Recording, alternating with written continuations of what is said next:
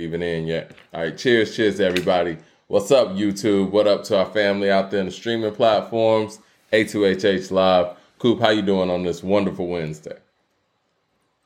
I've been tried, but I'm still true. I hear that. Let me go ahead and put the Patreon in the um in the chat too. I'm gonna pin that up to the top. And um, you know, while the show gets the numbers up and while the uh, more people come into the room, we'll start telling people about that too. Right. Quick, hey, quick, well, quick family business. We're on it. How's Denim's article doing? Oh, it's doing really well. It is. Yeah, I'll shoot you guys over the numbers and everything too. Uh, and you know, people go check that out at accordingtohiphop.com. It is um, it's a real roadmap to the history of uh, women in hip hop, and and that keeps growing. I don't know if you're seeing like this whole uh, Spice Ice story. Yeah, of Uh, course. this Ice Spice story. Yeah. She, I mean, she she upped the ante on her performance. Her manager upped the ante on her performance fees like literally overnight. But Well- she literally blew up overnight. She did. Things happen fast. This is my question: Is the promoter upping the ticket price? Because that's probably happening. Yeah, You know what I'm saying? So if like the stop acting like yeah, everybody didn't up the ante. That, Right. They always put it on the artist the same way they always put it on the athlete. right, right. So Mhm. I mean, if her price was Who's walking out with the bag? The real bag. you know, it's funny. People love when Fat Joe said yesterday's price, not today's price. But when it actually happened, everybody had an issue with it. See, No. it's it's cool when it's just like a little fun colloquialism that doesn't like take any shape or form. It just kind of exists in a metaphorical or metaphysical sense. When it actually takes some like you know when you when you take something out of clay, you know, you shape it up and make it into man. You know, Well, you know what? That happens with a lot of things. Like people like it when it's just verbiage, but when it goes into action, it's a whole nother thing. that's what I'm saying, man. But But, when it you go know- live, when it go live, oh, I'll put it this way. I'll put it this way: depending on the situation, like I said, if somebody would have booked me four thousand for four thousand dollars three weeks before I blew up, and I just blew up, unless I knew that they were gonna up the price of the show and all of that stuff, I wouldn't cancel. I would just do it. But I'm pretty sure that no one is buying three weeks in advance tickets to this show, so they're probably upping the price. Right, but but, but also too, on, on and on the other side of What that, up to everybody like- in the chat, by the way? Got people coming in. Come on in the room. My bad. That's Go ahead. up. Well, the other side of that is just like, well, if you're a promoter, club, oh, you know, stop acting like you don't know how this game goes. You know what I'm saying? Like you know the Exactly. The promoter knows that they're going to up the price, so they might as well just go ahead and pay the extra nine thousand. Or oh, my Or, bad, or thousand. negotiate something else at the gate where it's like, look, Exactly. we're gonna give you 25% of the revenue at the door to make up for the difference. If Exactly. the difference is too far away, I'm gonna throw you another couple G's. Let's call it fair, and you get on stage. Exactly. And you know, I love it though. I love to see artists. You know, if you had an artist in repertoire, you wouldn't be having these problems. Though. I would love to. I love to see artists continuously grow and blow up quick. I mean, it, feels It's like it happens overnight. And then no, the that's person it's that supposed to be, though. Yeah, and the person she's headline, well, the person that she was opening for, I guess on another show. Excuse me if I'm wrong, but she came with them, or her management came with them, like, well, she's bigger than you now. She's not opening for you. That's a little shady. I didn't even know the artist that they were referring to, so you know. Still shady. No, no, no. You still, you still, you still do your thing. yeah, I, I think you still gotta, gotta do all take that. heed to your obligations. You know, if you're Right, contract, right. I don't even want to say contractually obligated. If you gave somebody your word to do something, Yeah, do that. you was gonna do something. You to Yeah, just do it.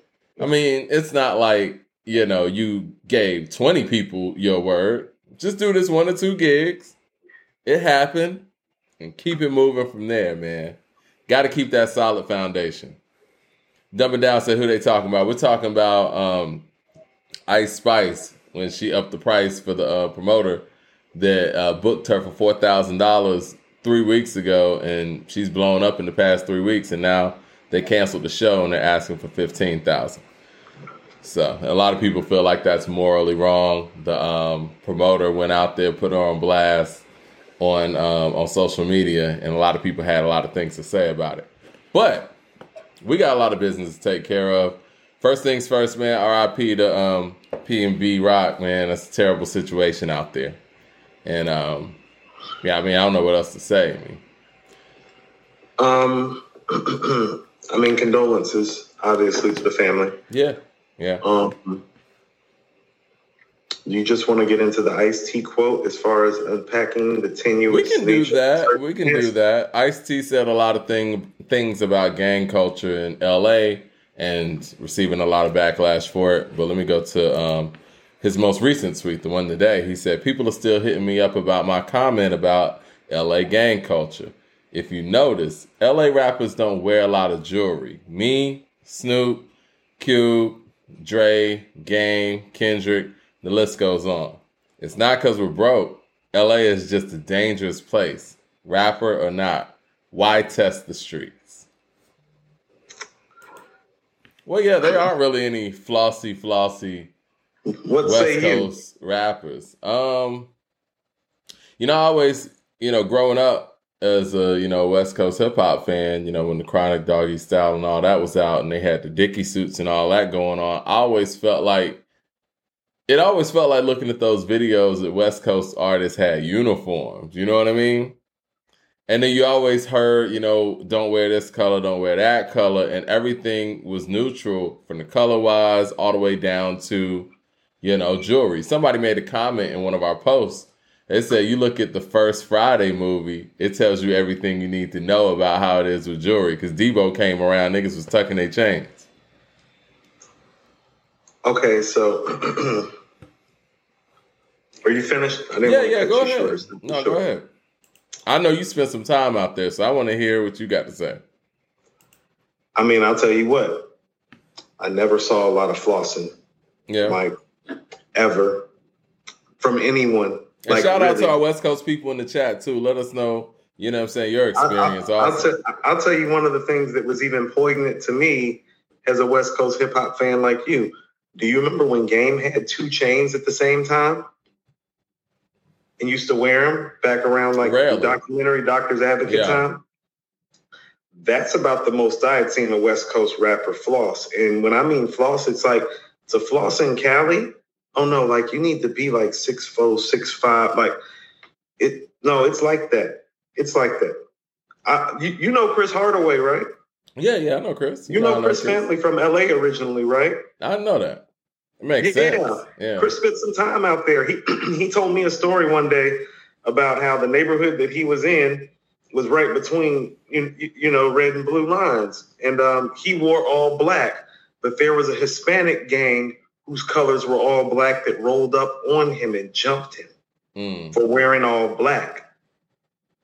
Like, think about it. He's wearing all black to escape the red and blue in a gang that wears all black to say Hispanic gang. The essays come jump on. Yeah. Yeah. That's LA. yeah. And so that whole, yeah, it, it, it's just different. The mentality is different. And and the thing about it is, is that we all know that men, the mentality is different. Like we all know it. Treach is talking about it on, on the interlude on the show. Remember? Yeah.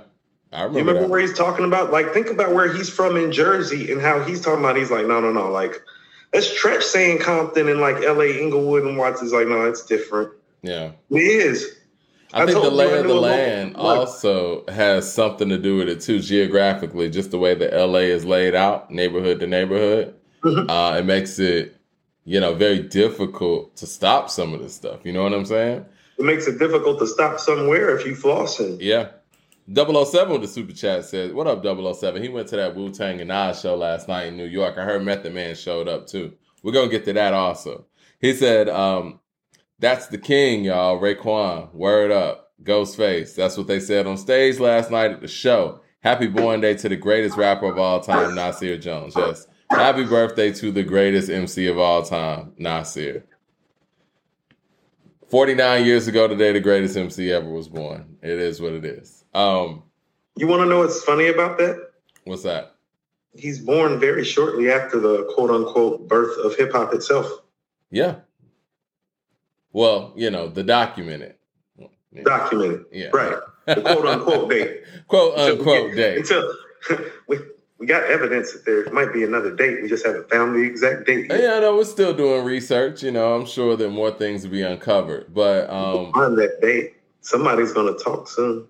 But yeah, man, I think that also there is a mentality out there with in hip hop to show what you got. You know what I'm saying? Like it's been like that since guys were record, you know, got major record deals, became major artists, and it was like who could outfloss the next person. It's never really been like that in LA. When I think about it, I mean, you got number one stunner in the South. You got, you know, Diddy being who he is up top, people being very flossy in Harlem in general. But yeah, that's just not the culture out there in LA. Um, but what people got to understand is when you go to anybody's city, I mean, it's even outside of just the whole checking in thing. You know, you got to do as the Romans do, right? You know, it's like you're not going to change a whole city's culture. If that's the culture over there, you know, abide by that. Unfortunately, you know, and I'm not, I'm not justifying anything to happen. I don't think anybody's to blame but the actual killer. But you know, it's, it's just be smart, man. Well, that's you know one thing. One thing that I mean, I was taught is just like, man, you do what the locals do when you're like in their neighborhood. Yeah. And you don't do things to agitate the situation. And so, yeah. you know, just like what did, to quote the greatest MC of all time, because when the pistol blows, the one that's murdered be the cool one. You know what I'm saying? Yeah. Like that's that's the best way to explain this tenuous circumstance because now we have a homicide. Yeah.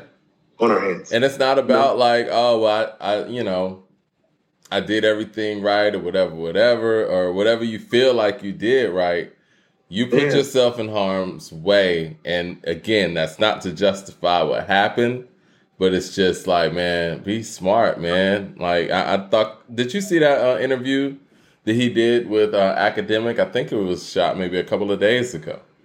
And he was talking about that he had run in. Oh, when he got about getting tested, yeah. Yeah, and it's like, don't poke the bear, man. It's not worth it. That's what I'm saying. It's it's not worth it. I had I had a dude when I was out there that I was trying to do music with. I said this many times to you, Mike. He was from Compton. Like I was like, yeah, I was like, I'm gonna come out there and chill with your folks, and like we'll go record something, whatever. He's like, you can't come to Compton, cool. Well, that's what? all. That's all I need to say, man. You know. He's like, I was like, what? He's like, no, no, no. He's like, they'll take your Regal. He was like, I can get you like. He told me he's like, I can get you on my block and my man's block the next block up. He was like, but you got to go through two, three blocks off the main street to get to the blocks that I can get you on. He's like, you might not make it to my block. Cool. Yeah. I was like, oh, okay, not worth it. We're done yeah. talking here. Yeah. I dapped him up. It was, in, it was outside the parking lot of a 7-Eleven in Riverside at like one in the morning.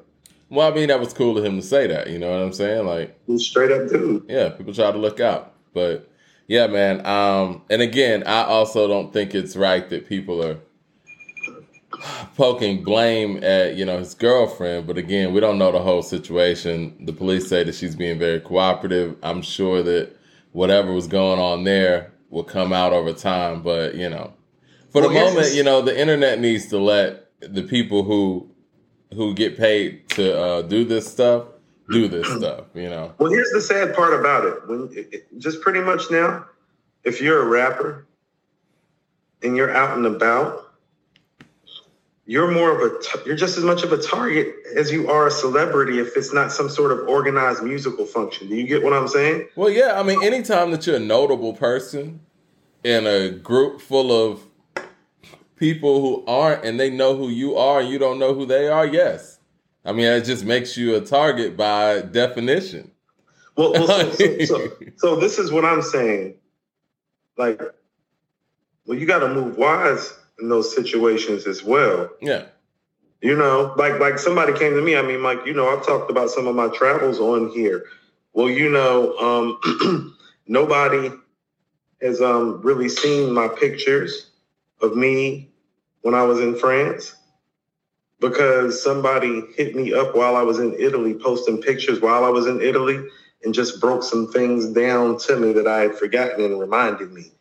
You feel me? Yeah. About how I should be moving, moving forward when I'm doing quote unquote what might even be perceived as flossy baller shit. Oh, well, going overseas is considered flossy and baller. See, I forgot that. Same way it's like, oh, no, no, no. You might wear this jewelry in your neighborhood where you're from around your people, but around these parts, it's like, oh, this out of towner out here. Yeah. And, and that, that was a uh, thing that was expressed to me as well as the fact that how you moving shows that you're an out of towner. It's like, okay, well, yeah, people here, like Ice T said, like LA rappers ain't doing this, this, and this, and they know that clearly you have right. to talk to certain people or you well, wouldn't be how, moving like this. Well, quite frankly, that's how they know that you're not local is when you floss like that. That's what it's I'm like, saying. Oh, yeah, this is out of towner. Let, let them show. Look, and, and it's almost like a thing now where it's like they're out to show you that it's not just something that they talking about on record. I think the thing is too, man. Like it's nothing wrong with blending in. You know what I mean? Like I think that obviously when artists are on stage, you know, you're on stage, you're larger than life. But I think that I think hip hop in general, artists have a real tough time taking down that character, if that makes any sense. It's like you gotta always be on. And that might work for actors and actresses, but that could be detrimental for a rapper to always be on they expecting you to be what you are on the record every time they see you, for good or for better or for worse. You know, it's like I said, it's an unfortunate thing now. You know what yeah. I mean? And if you look at it, I mean,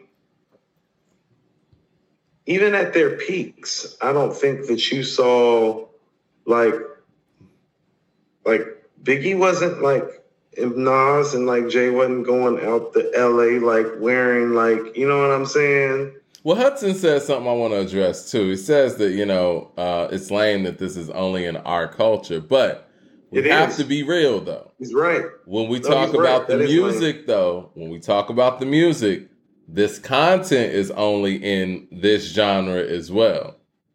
Well, you know what I was actually thinking? It's like, you know, like um, was niggas out here robbing Marvin Gaye? No, no. I was actually about to say, you know, think about like you think Eddie Murphy worrying about this shit in the neighborhood he live in in LA? Exactly. You feel what I'm saying? I mean, you know. And so it's like, no, like you have hold on, because this is how LA, because this is how LA niggas look at it. They like, well, you gonna go to Roscoe's? Like with all your shit on, like knowing who we are and like how we get down, like they could go get somebody like Eddie who's got way more paper than you're ever gonna hold. You get what I'm saying? But you won't catch Eddie and Roscoe's like that. You feel for a damn good. You feel well, me? To play devil's advocate, um, ahead, what, what was the advocate. gentleman's name? Uh, Clarence. Um, you know what I'm talking about. Um, big time insider in the music industry, been around since the 50s, 60s. I know who you're talking about. Yeah, yeah, yeah. yeah, his wife was murdered. And he yes. lives in, you know, a prominent neighborhood. And he's probably one of the only black people on the block. They skipped all those people's houses and went into his house and murdered his wife. So I do think there is a thing where, you know, people feel like, you know, you're going to get away with it if you murder a black person or subconsciously they feel that way. I don't know. No, that's not a subconscious thing. That's a very yeah. Clarence Avant. Thank you. It, hold on, hold on. That that that is um that first of all that's a self inflicting wound, but it also is relevant and relative to the institutional and systemic racism that I speak of, because it'll psychologically de- debilitate you, where you know something about your own people and your own culture, yeah. and you will uh, commit double jeopardy, so to speak, by endangering that further with your behavior and lack of uh, of etiquette. Yeah. Yeah. Mad, Mad Max with the super chat says, uh, "R.I.P. to my boy uh, PNB Rock. He was uh, big over here in L.A. Yeah, um, he said, "You dig? No bad." uh, LA Cat sanction over here. Okay. Yeah. Yeah, I mean, I can imagine that. Nobody sanctioned that. That was just somebody too, who just. Mike, can I, can I tell you a quick thought? You want to know what I thought about? I thought about how many times, how many years did um, you're talking about the gentleman? You're talking about the Black Godfather, right? Yeah, yeah. I'm talking about Clarence mm-hmm. Avant. Yeah, Avant. Yeah, how many years did he and his wife live in that abode before they did that documentary and people could get some sort of uh exactly visual aid Think about how many years people probably didn't get any sort of visual aid of the house, and look at what happened when they got visual. Or him or them, you know, like it's uh, because here's the thing, like yeah. like like Mike, I can take you literally from the woods that I'm in right now, all the way down to my father's house on the other side of 285 on the south side without jumping on the freeway because I know every inch and every back road and every way to get to every point because I've been down here. And so yeah. cats know where everything is. So even if you show just a little aesthetic for like they got, I know, Mike, I know how they got in that house. They got in that house because of that Netflix documentary, most likely. The visual aid of being able to see the layout. Well, I mean, that goes back to just us being so overexposed and people getting locations on social media apps and all those things. I mean, I think all of those things fall in line. CJ Kid with super chat says, "Coop, how long should it uh, should it take for an artist to write a verse um, or a producer? Uh, I'm sorry, write a verse of a producer gives you a track to write to. If a producer gives you a track to write to."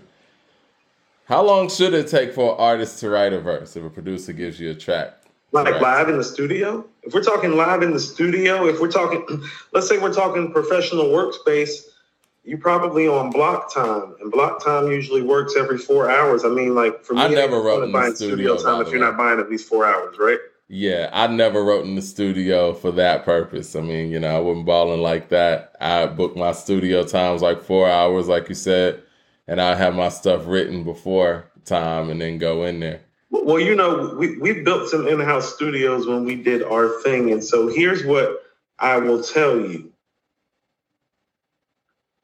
Professionally speaking, you should be able to write a verse, I feel like, within 30 to 90 minutes so that you can actually execute it within the block time format so that you have not wasted studio time and thereby money, even if you got your own studio like I did, is free. Just professionally speaking, it's like you get what I'm saying, but you should get to the point that if you're a real professional, that you should be able to go in and like have a verse like written in 30 minutes and knocked out within 90 minutes and be out the door within two hours if you need to be. Yeah. Just truthfully speaking.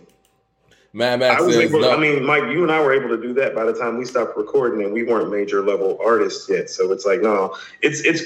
I tell people it's one of the hardest things to do. It really does become a job, and like you have to work at it, and you have to get to a point professionally with your own business that you have to know what you like, know what you don't like. Like I got to a point, Mike, where I spent more time listening to beats than I did writing and recording. Some verses take longer than others, you know what I mean? Depending on what you're trying to do and how you feeling it that day. Sometimes you're in the zone they come out in 15 yeah. minutes, you know?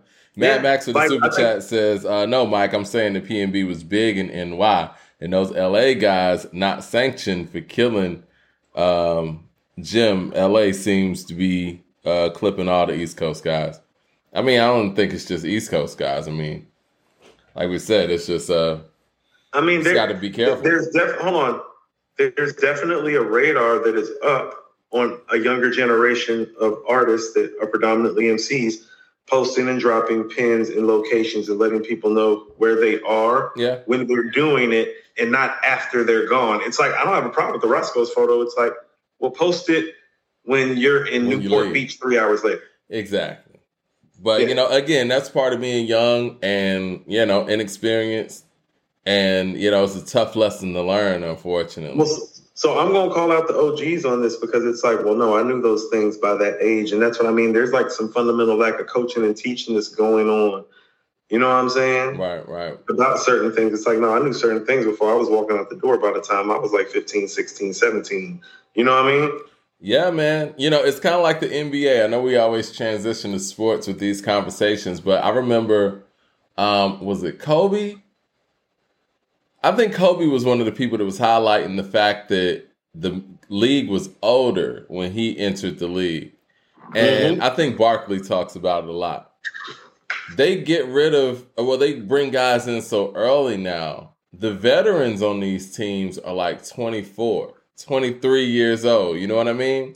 And whereas the veterans on teams back in the 80s or 90s were like in their 30s, mid 30s, they could actually teach you about life and yeah. it's like so you you can see the reflection of not having OGs around in that league. And I think we're seeing that in hip hop too, because it's like, even though a lot of people are having longer careers in hip hop now, I mean, we're celebrating Nas' 49th birthday today and he's still dropping shit. But I think what has happened, which I think is great, it's kind of been sectioned off. Like, okay, this is the hip hop for your parents, this is the hip hop for the kids. So it's not like all one lane how it used to be. Like, there used to just be everybody that was on Rap City, they were all like, you just had regional stuff. But as far as age goes, they were all around the same ages. You know what I mean? But now it's like, you know, Wu Tang and Nas are not going to be out here touring with the young guys. And they shouldn't be. So all the young guys are just being reckless on their own and have no guidance. You know what I mean? The OGs are somewhere like, else. Like so, so this is what I mean. Even about let's so let's look let's go back to hip hop for a second and then go back to the sports for a second. But I and bring up Ice T again. Mm-hmm. I can remember Ice T talking about him trying to talk to Tupac when they were on Mad TV together. Do you remember that when we I were remember kids? that. Mm-hmm. No, Ice T talked about how he tried to pull Pac to the side behind the scenes, and he told people, he's like, "No, y'all don't understand. I tried to talk some sense into him. He really feels like they shot him. I did, and he talks about how he's like, I didn't understand how deeply he really felt and believed that until he talked to him behind stage at Mad TV. Yeah. But what I'm saying is, is, is that Ice T was comfortable enough and knew who he was to pull because Pac only died when he was 25. So this is like the year before it happened. So Pac's 24. So Pac's considered to an OG to like guys like Biggie and Nas, but Ice T's pulling him to the side like, look. Yeah. And he like, nah, they did it. I'm sure Chuck D's had conversations with him too. You know, they were he really did. He, he brought up Chuck, I believe, Yeah. too. Yeah, they both tried to talk to him. See, the game is is missing that too. It's not just missing the music. Like you had guys like Chuck and Ice T, or I think Too Short uh, talks about how he pulled um, Pimp C to the side about doing the big pimping shit because you know, like Pimp C didn't want to do the shit because uh, uh, about the Pac shit. yeah. You know what I'm saying? Right. right. And Too Short had to say something to Pimp C Yeah. because like Pimp C wasn't about to listen to nobody else because he loved Short and he respected Short as a G. You know? CJ Kid with the super chat says, um, didn't know about um, that Mike did music too. Uh, what's the link to your stuff? I'll, shoot us an email at info at according to hip hop.com. I'll shoot you some links because I mean you should be able to find it in the channel, but I don't know where it's at. We done posted so much It's stuff. lost, right? Um, right. But yeah, man, rest in peace to him, and hopefully, you know, we can. I don't want to say find a resolution to this, but you know, cut down and to eliminate this because I think that with this being said, that it's in the culture. I think that the music obviously has some sort of correlation to it too. I'm, I mean, I hate to say this, you know what I mean? And I'm just going to say it like this is it's like, if you're going to pull a move like this, can you like not take a man's life and just take the jewels? Like, just run the jewels. Well, see, we don't know the whole story either. Right. That's why. Did that's he why not I'm being- give it no, up? No, no. See, hold on, Mike. Hold on. Let me finish this. This is what I mean about these tenuous circumstances that we find ourselves in because it's like, no, if he heavy iced out and got like 100, 200, 3K worth of jewels on him, running the jewels ain't enough for you. Like it make it's like what else is going on, and it's like I don't want to speculate that because now he's not here, and so that's kind of disrespectful in a.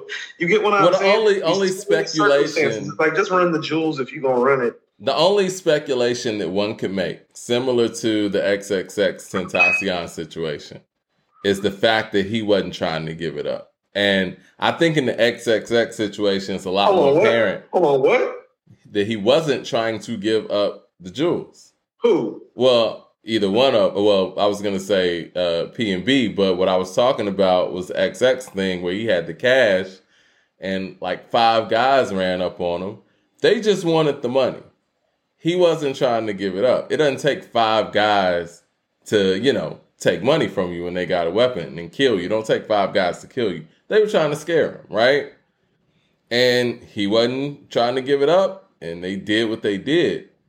And again, we don't know the whole situation or the whole story in this, but it would appear that he probably wasn't trying to give it up and dude did what he did and then got it, you know? But yeah, man, it ain't worth that. No, see, that's what I'm saying. When the real Leonard Washington is saying it could have been personal, well, then that all, all that goes back because I knew somebody was going to say something like that It in the chat, so I just pulled up the chat. Well, no, this goes back to my well. If you got shit going on in the street that can get you murdered, I don't care who's posting that picture or, or who. Everybody around you should know. Hey, Yeah. ain't no posting or tagging. Like I'm gonna tell you what, some of the realest stuff that I They heard. said he was there for like love forty Gibbs on five minutes. Alfredo. too. Listen to what Gibbs say on Alfredo on on baby shit. We don't do no posting or no name tagging. Yeah. And he brings up being in Cali while he's saying that as in like we don't play those games when we in Cali. Ain't no posting or no name tagging in Cali because we know the rules. And we gonna sit up here and abide by the rules until we make it out of town safely. You know, I never liked that shit. I remember when uh, Facebook, I think Facebook was the first to do it, when they uh, enabled that whole ability for people to tag you and the location where you're at or whatever. I think we was all out having some drinks or whatever, and the chick that was with us just tagged everybody in it on Facebook, and I see like. I see like a day later, it was like popped up where I was at. I just don't like that. You know what I mean? Not Yeah. that I'm running or hiding from anybody, but you know, wherever I'm at is for the people that I'm there with or anybody who want to communicate with me and I tell them I'm there. You know what I mean? Like for real, man. Like no, I feel you. It's like I'm a purple tape kind of guy unless I leave the country. It's only built for Cuban links when I am inside of the states. I mean, my girl get on me all the time talk about I don't post nothing. I don't I don't and it's not like I'm hiding or anything. I just, you know, I, I like living in the moment, man. I don't have to tag where I'm at and, you know, and all that. It's I usually post in nostalgia now, or I post Yeah. about life insurance, or about God, or about my daughter. I don't be like telling people where I'm at or what I'm doing. I've been stopped doing that. I was gonna say, I mean, I- and I don't even think it's because you know I'm old now. I didn't even do that shit when I was younger.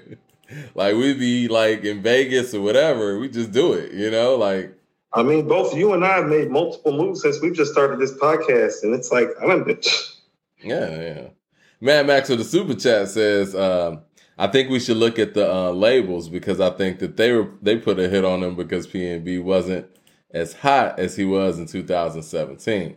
So I think we uh, uh, the label he signed to uh, set it up so they could run his streams up and recoup. You know, that's Mad Max's words, not mine. Conspiracy, conspiracy, conspiracy. But That's heavy. That's heavy, man, Max. You got to be careful when you're saying stuff like that. yeah, man. yeah, yeah. You know, um, listen, I think that the label probably would love to have their artists here to continue to make music. I mean, I don't think that anybody wins from that because again, when you talk about those streams going up, that's only temporary. When a label gets when a label gets an artist, they invest in that artist and they invest in that artist for a long term, you know. So I think they would rather have the possibility of him having hits for multiple years than just streams go up for a couple of weeks.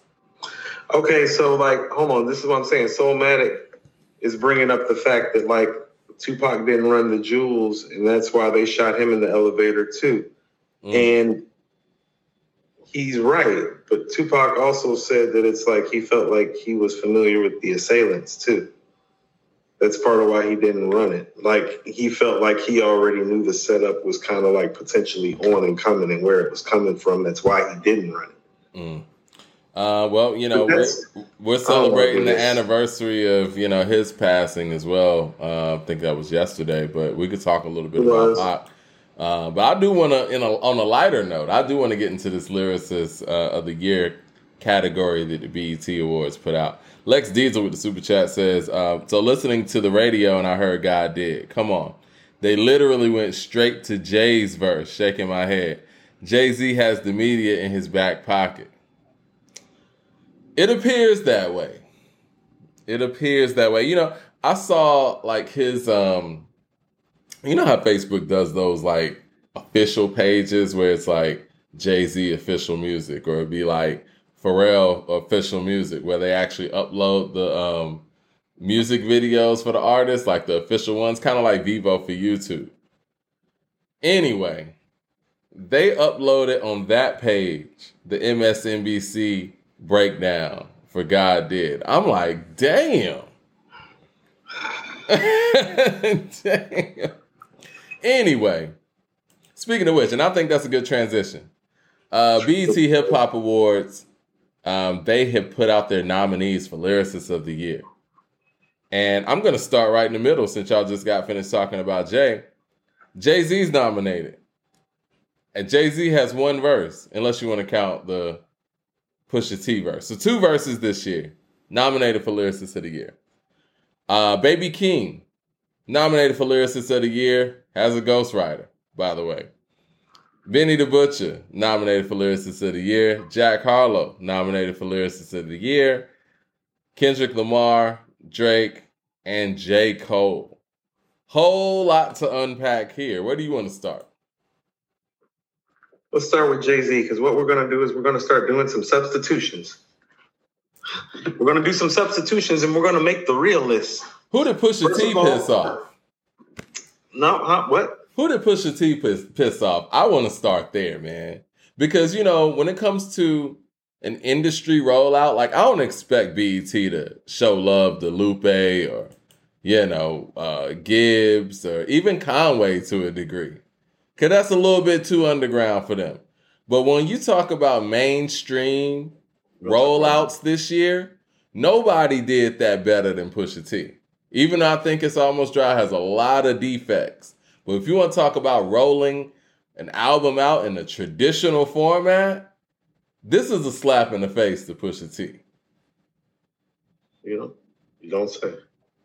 but go ahead. I'm sorry. I wanted to get that tangent out. No, no, no. I'm glad that you did. Do you feel better? Are you okay? Everything all right? You feel better now?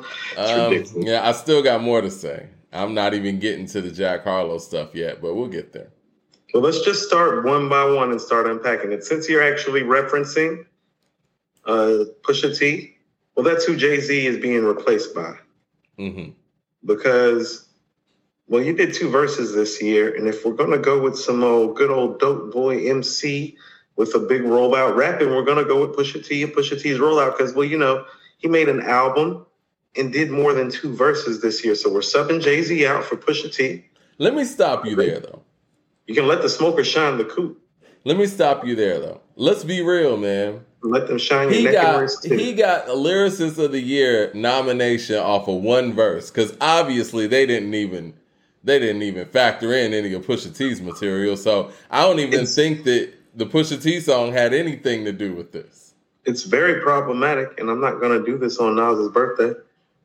I'm just going to sub them out. One verse. Sub them out. I mean, there's because there's nothing to really talk about. You did two verses this year.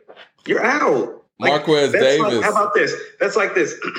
you know, okay, so check this out. Mhm. You know, you have to play X amount of games to like qualify for certain stats in the Right. NBA, right? right.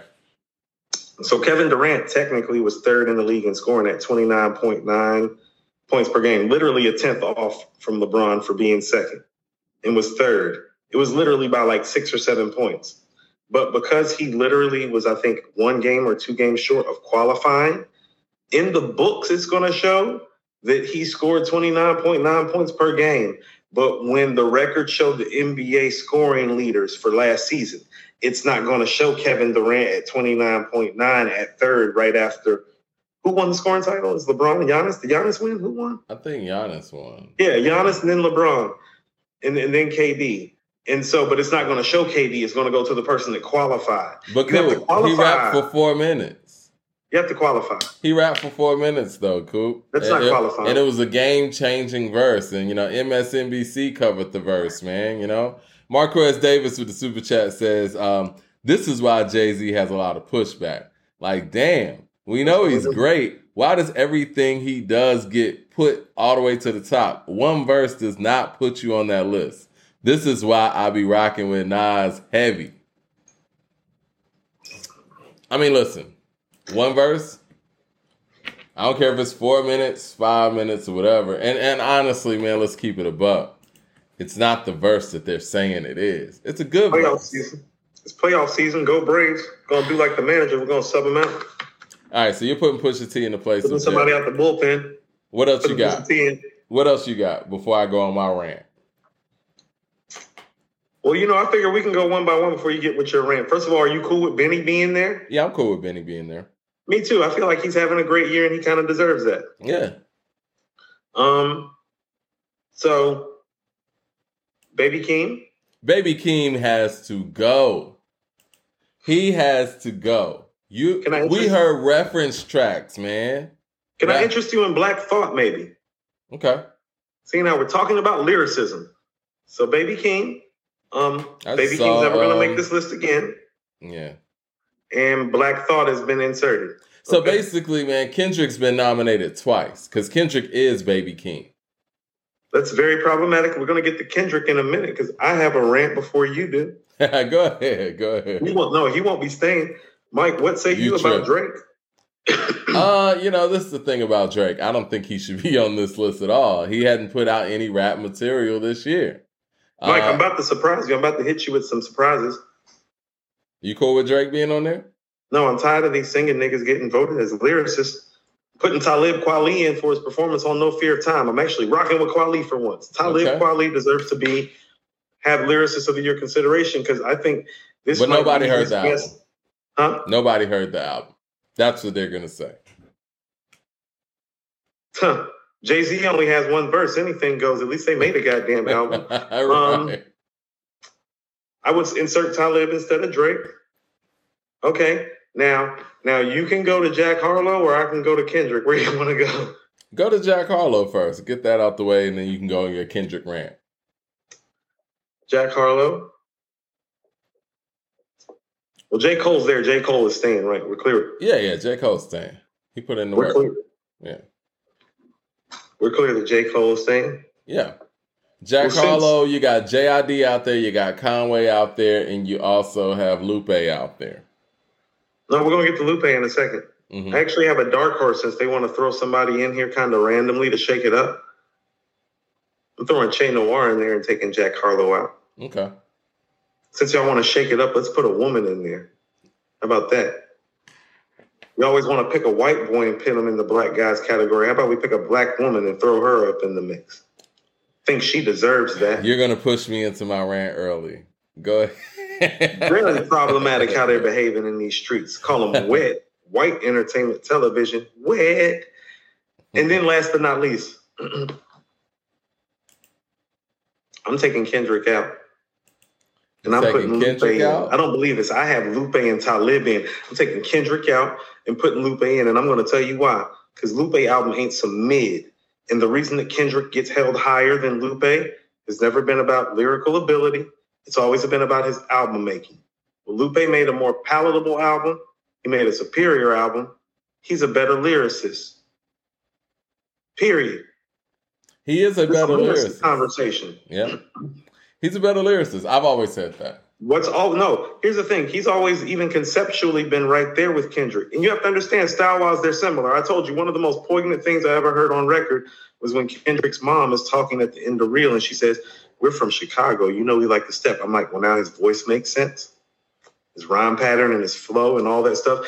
Man, you're more tribal than you realize. You understand what No, I'm you're saying? right. You're right. And so him and Lupe have a lot of similarities. Yeah. No, you're right. Just been he's been the superior album maker, but not this year. And You're this right. is why, according to hip hop, is fair and unbiased because I'm actually replacing people with Lupe and Talib Kweli. Mike, you can have the floor and talk about Jack Harlow. I'm gonna go to this, um, Please go ahead. Let me go to this super chat real quick. Born King says Jay Z stands are the worst because they're either celebrities, they're e- they're either celebrities or media. This is true. His It's true. are in high places. Shout out to Angie Martinez.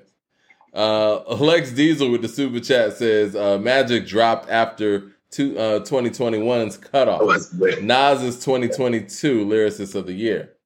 Uh yeah, I guess, man. And I was looking for that too. I was looking to see if there was anybody who dropped in like 2021 or at the end of it where Nas could be considered. But if they want to go by this rule, I get that. No, that wasn't a dig at Angie. We all know Angie, uh, Angie and Jay are like that, and Angie says Just, herself Mike, that Jay is her Mike, favorite just, rapper. Mike, just say this. Just, just Nah, say, it. it- we all say know that. Uh, CJ Kid with the super chat says, "Fake thug, no love. You get the slug. CB4 gusto. You luck Your luck, though. no. Didn't know, so I was So I was drunk though. You freak niggas played that.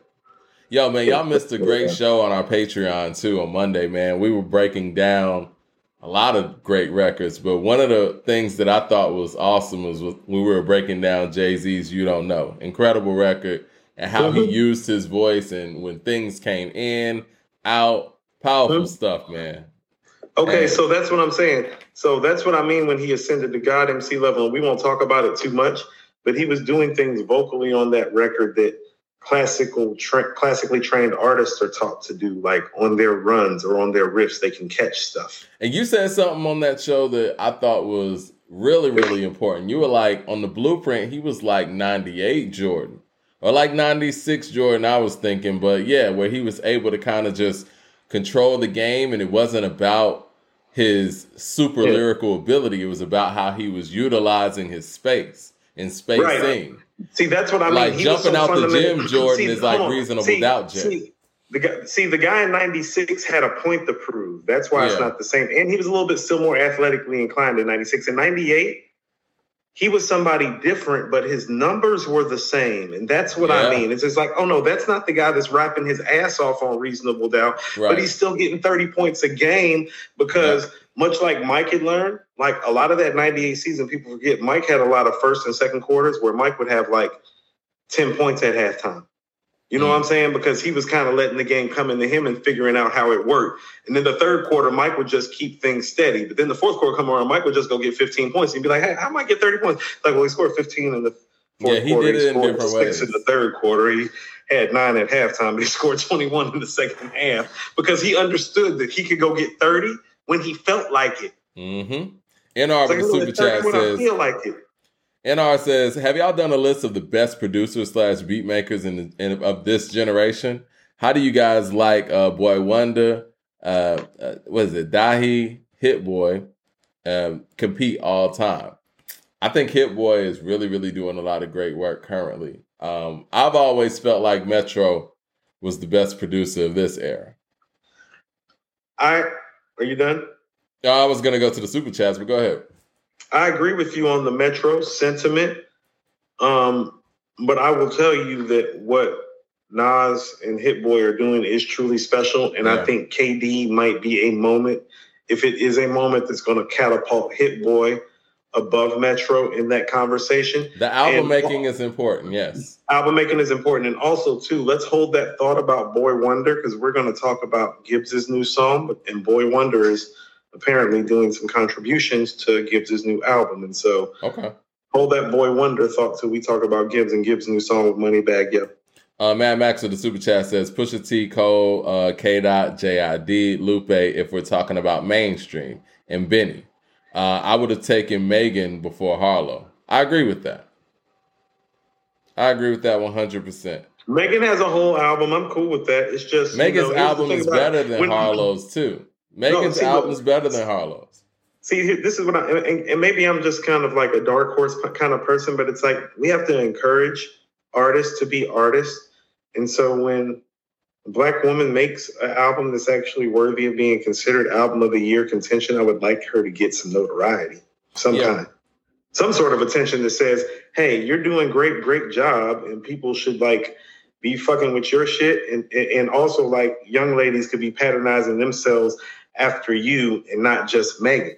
Well, I mean, for artists that means a lot too. Like I could tell for artists that means a lot, and I I could tell that even with Janelle Monáe, right? The fact that ArchAndroid and even Electric Lady didn't get the attention that it should have gotten, mm-hmm. it bothers her. You know what I'm saying? No, she's like, and, fuck y'all, I'm gonna go back. And she got the most attention on the third album that was nowhere near as good as the first two. She knows that. That was the one that actually got nominated for Grammy Album of the Year. But she knows and we that's not like, the that's first two albums.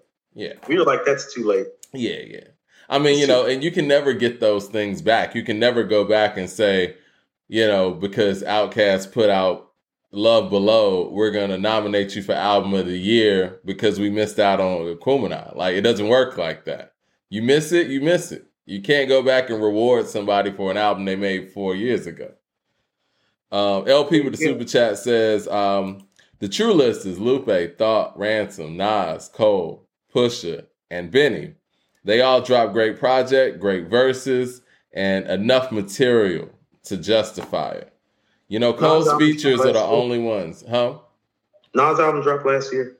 Yeah. Man Man with a super chat says um, the Barlow agenda is ridiculous and problematic. Can I get to that? Can I get to the Harlow thing?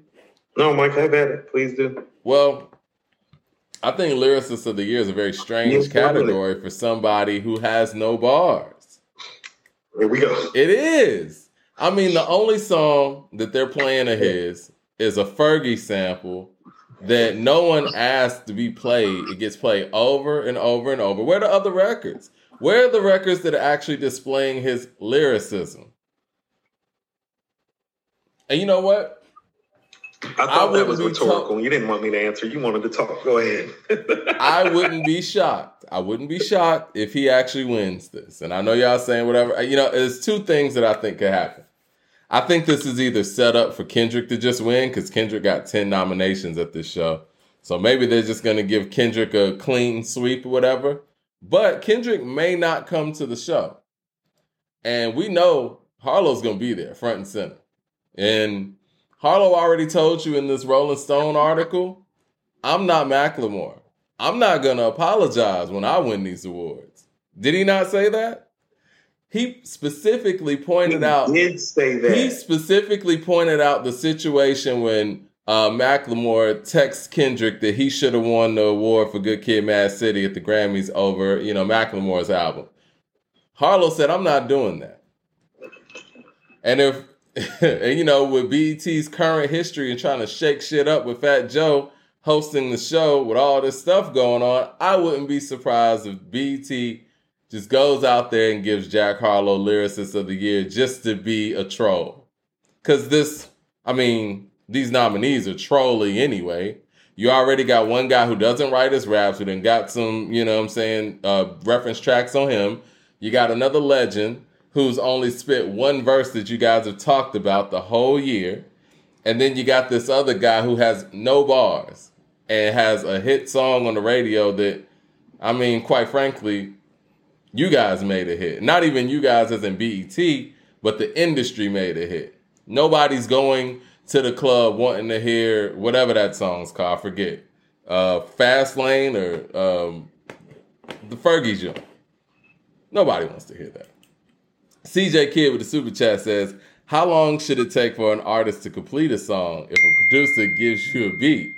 Uh, I would say a day, man. You know what I'm saying? Spend some time on it. I mean, anybody could run through it in half a day, but it depends on your level of experience. I think for a brand new artist, though, spend a day on a record, something should come out.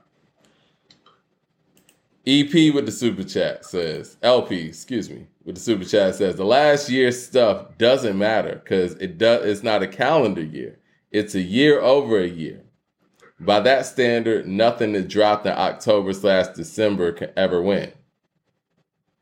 Hmm. I see what he's saying. So it has to be a whole calendar year from the actual um, award show. Hmm. In that case, I mean, Magic's in there. Um, L Bug with the super chat says, "Love the Monday Patreon show. Super dope to catch it live. I really enjoyed the music, especially the Black Star album that was played in the previous show. I'm still waiting on Coop, uh, waiting for Coop to snap. LOL. Yes, appreciate you joining the Patreon. And yeah, for the people who ain't on the Patreon yet, it's linked up to the top. You got to join those conversations because we actually bring people in so they can debate Coop live. And we play music. I mean, that's the best part is that Yeah. we can we can get straight to the point of like we can. you know what playing music live does? It gets you out of your feelings and into the facts about Yeah. what's going on and what you're really hearing. When we were playing that tribe stuff, did I change any of your mind and anything? Those records are heavy, man. It hits different. That's what I was like. Play award tour. Play check the rhyme. Those records Like play, no, play that stuff. Like it hit different. It's exciting. Listen, man. Outkast couldn't beat them in the verses. I'm just gonna be real. And I love Outkast. No, they can. It's the songs, Mike. It's the songs. Their songs have aged so well. I don't think there's anybody whose songs have aged better than Tribe songs, and that's including Public Enemy, N.W.A., Dre, even because for the content, sonically, Dr. Dre's stuff has aged incredibly, but content wise, not so much. You know what I mean? Well, content. Let's not even get into that. Here, let, us kind of keep it to the tribe thing. Mm-hmm. Like, I think it's because their sound has resonated in different variations and forms of hip hop and R and B since their departure as well. They're looked at as the centerpieces, probably for a sound that different people pick up and took on. That might be Q-Tip's yeah. biggest contribution. Is not just the contribution of the music; it's the fact that Will Dilla picked it up.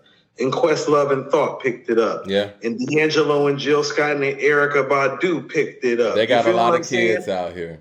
Yeah. You're right. Yeah. Q-Tip got a lot of kids out here. And, and and how about this? His most famous kids ain't on no rap shit. And so that's yeah. what makes it kind of special to me. But if we're just going to the songs I've always told you, it's like, no, Outkast can beat Tribe, but you have to play the right Outkast song, which means you have to know their catalog in and out. Like people don't understand this. Like a record like Everlasting and Benzo or Beamer not being played, and you're going to lose to Tribe. Like well, you see, have to play both of those is, records. That's where the that's where the divide is. Tribe's biggest records are some of their best records.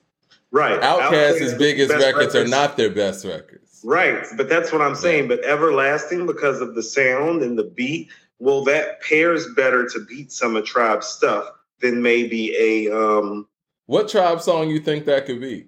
like as far as a single or something, like no, maybe not a single, but that's yeah. what I mean. Like on that album level, that's that album stuff. Because I mean, Tribe ain't gonna win. First of all, Tribe's not winning all of those singles. They're I don't think Everlasting. Them, win all of them. Everlasting, as much as I love that record, it doesn't beat lyrics to go. Um, no, it doesn't. it doesn't.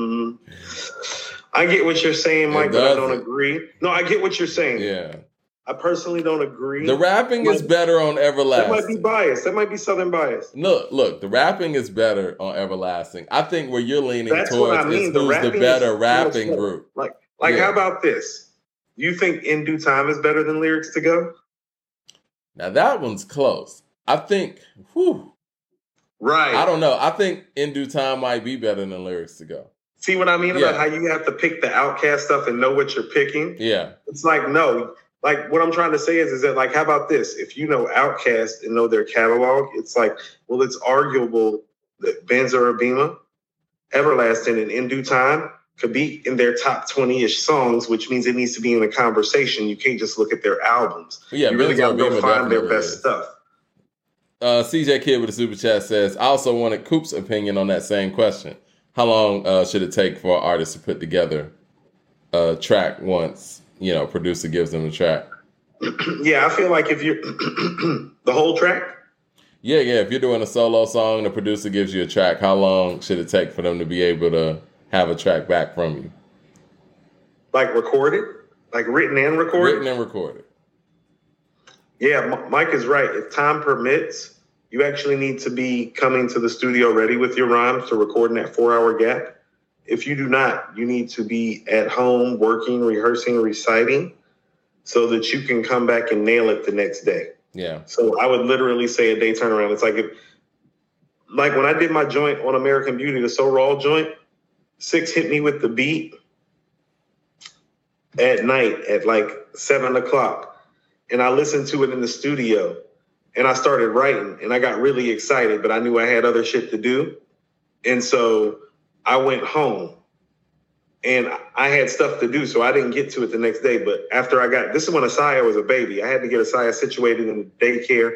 And after I got her situated in the daycare, I came back, put the headphones on. I'm pacing up and down the hallway at like 10, 11 o'clock in the morning. By one o'clock, I'm hitting six up, like, I'm ready, let's go. He gets off at five. I'm in the studio at six. He gave me the beat yesterday at seven. We going live at seven and recording the song. Yeah. You got a day. Like you got to make the shit move because also too you have to understand you shouldn't be picking up any track that you don't feel enough that it's making you move in that manner. Exactly. Now that's the number one point. Yeah, if you got a track that you're feeling to that point, you're gonna want to write to it, and you're gonna Right. want to get it done. And Like- but the other curve of it is also it's like how used to you are being how used to you how I'm sorry I can't even speak right now. How acquainted with the studio are you? You know what I mean? Like if you're new to the studio, you might take that whole four hour block to record that one song. But Yeah. if you've actually gotten comfortable with the studio, you know what you're doing, you know how you're recording, you know when you know just your you got a whole relationship with the engineer and how y'all work, you can knock that stuff out in an hour. You know what I mean? So I'm gonna tell, but, but see that that depends on how you work. Because I'm gonna tell you how Six worked that I thought was ahead of his time.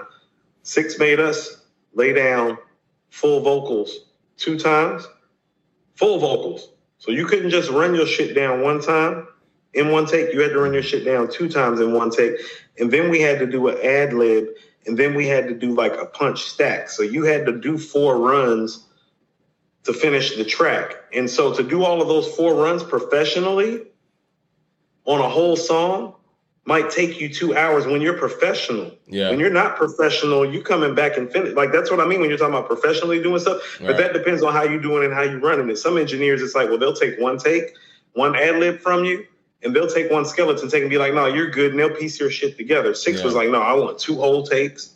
That's the You best what I way to do it, though. You know what I mean? To make sure you get that practice in. That way you do get better.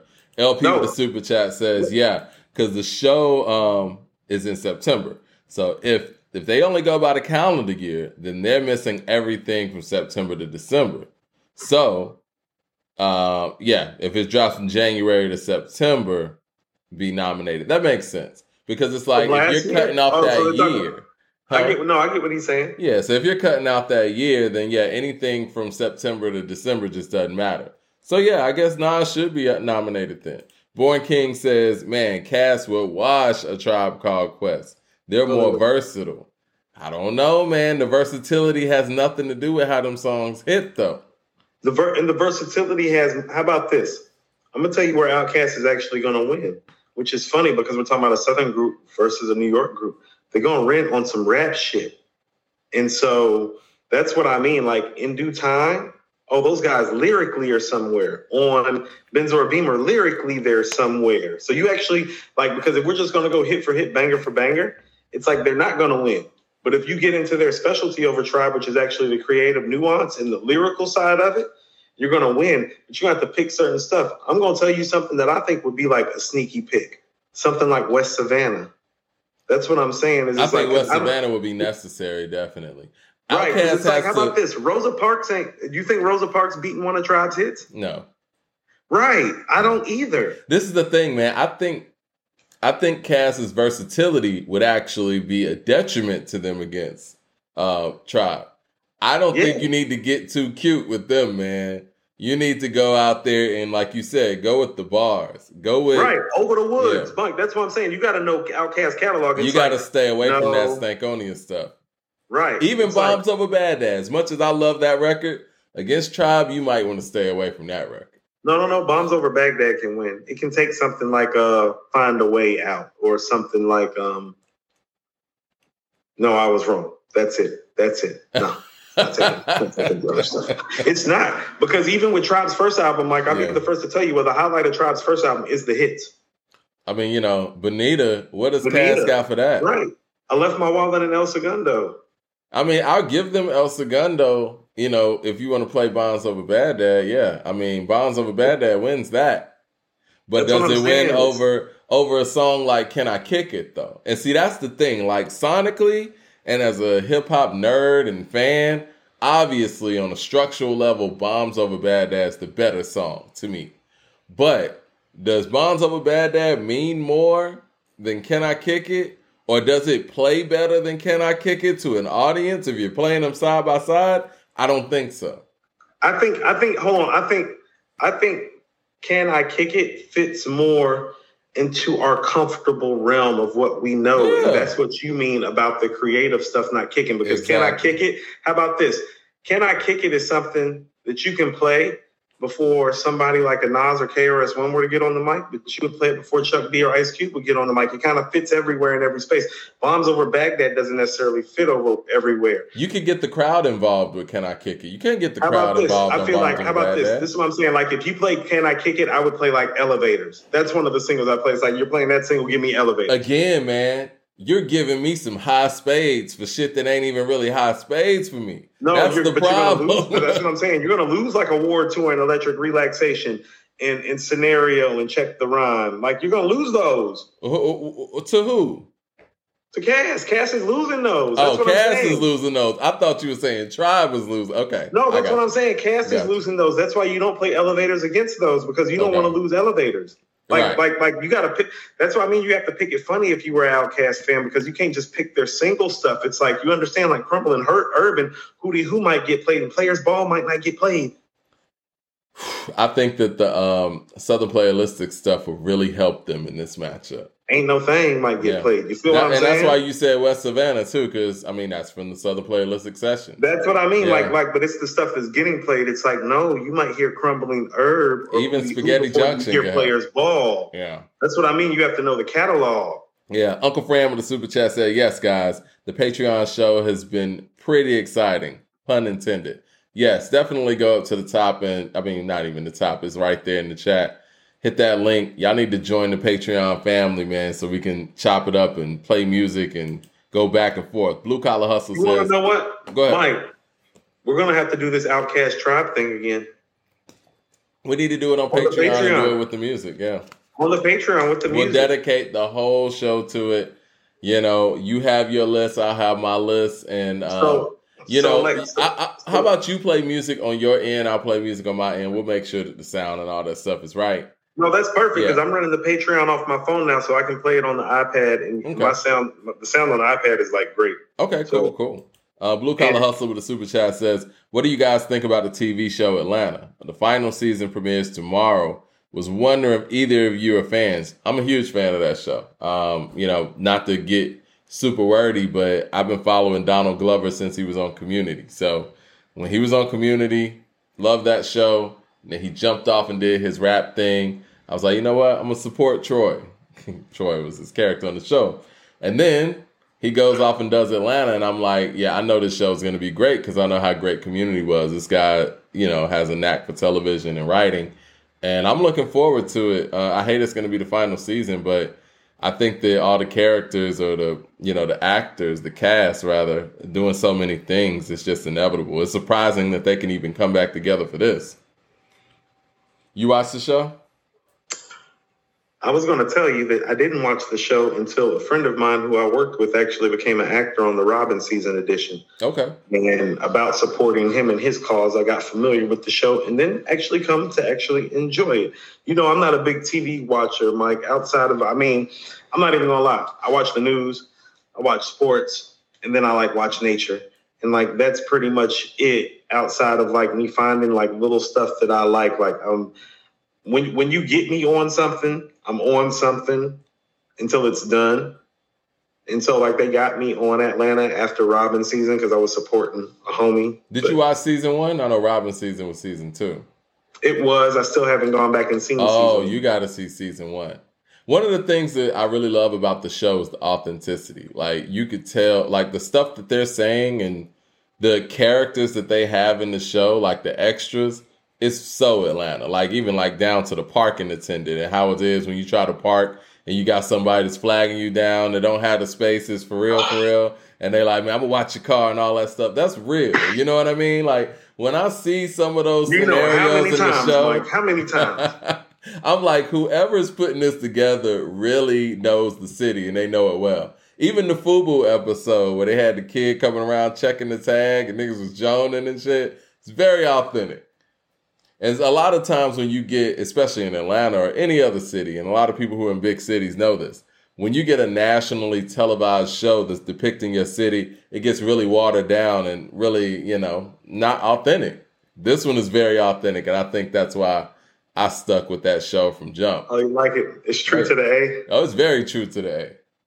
I It think is. they get real life Atlanta extras for real. Even like Well, when they, niggas they be on the a lot of MARTA bus. Atlanta for better or Yeah. for worse. And a lot of the stuff that I've seen, it's like, oh, I know where that is. Right. It ain't even just the location, it's just the people. Like when he was riding on the MARTA bus, like the peop- the things you see on a MARTA bus. Things Mike, you would have to just experience by being here. No, I get it. See, like you know, so the MARTA bus stuff, it always gives me flashbacks. I grew up on the MARTA. I'm from Piedmont Road Yeah. originally, like downtown Piedmont Road, like yeah, by Piedmont Park. Like me and my mom grew up on the MARTA bus. Like I can remember. How about this? I can actually remember when the rail was 50 cents and got hiked to 75 cents, and people were tripping. crazy. You had to pay 75 cents instead of 50 cents to get on the MARTA. How much Right. MARTA costs now? Like five bucks to get on? I don't know. That's how long I've been on MARTA, right? uh, CJ Kid with the super chat says, "Thank you guys. Um, now I know I have to push myself way beyond what I am now. But that's what's up. You got this. Just Yeah, stay at it. go it. hard. Keep Go writing hard. your raps. CJ the Kid also says Spottieottiedopaliscious versus Bonita Applebum, both conversational songs. You know, See, that's what I mean. See, I'm not playing Spottieottiedopaliscious versus Bonita Applebum because I'm not going to win. I was I'm gonna say going to wait. I love Spottieottie, and I think it's an excellent record and inventive record. You don't want to play that one up against Bonita. You're gonna lose that one. No, that that's probably. I mean, after a Award Tour and Electric Relaxation, don't you think that's their biggest song? And maybe the one with the most replay value. I think so. I think we're it's a, it's a top, it's a top three tribe single. It's one of the best hip hop songs ever, in my opinion. Eric So Terrell with the super chat says, "Why is Ali Muhammad never mentioned with the production? Because he did good work with Lucy Pearl. I thought him and Q-Tip co-produced. See, this is the thing, Eric, with uh, Ali. Because I always grew up just kind of giving Ali the credit for production. It feels like." Look, when we saw, I don't know if y'all saw the documentary, the Tribe documentary, we actually saw Q-Tip go in there and pull out the records that he pulled for these records, for these songs that he produced, and where he went to in the song, how he got there. We never hear that with Ali. Now, as far as the Lucy Pearl thing, you do know that, you know, Raphael Saadiq's a pretty great producer too. You know what I'm saying? So that's the problem with Ali Shaheed. We don't know what he can do by himself. We know what Q-Tip can do by himself. We've seen it. We've seen Q-Tip go into other situations and still be Q-Tip. He doesn't have to hide behind another great producer. And I say that respectfully to answer your question.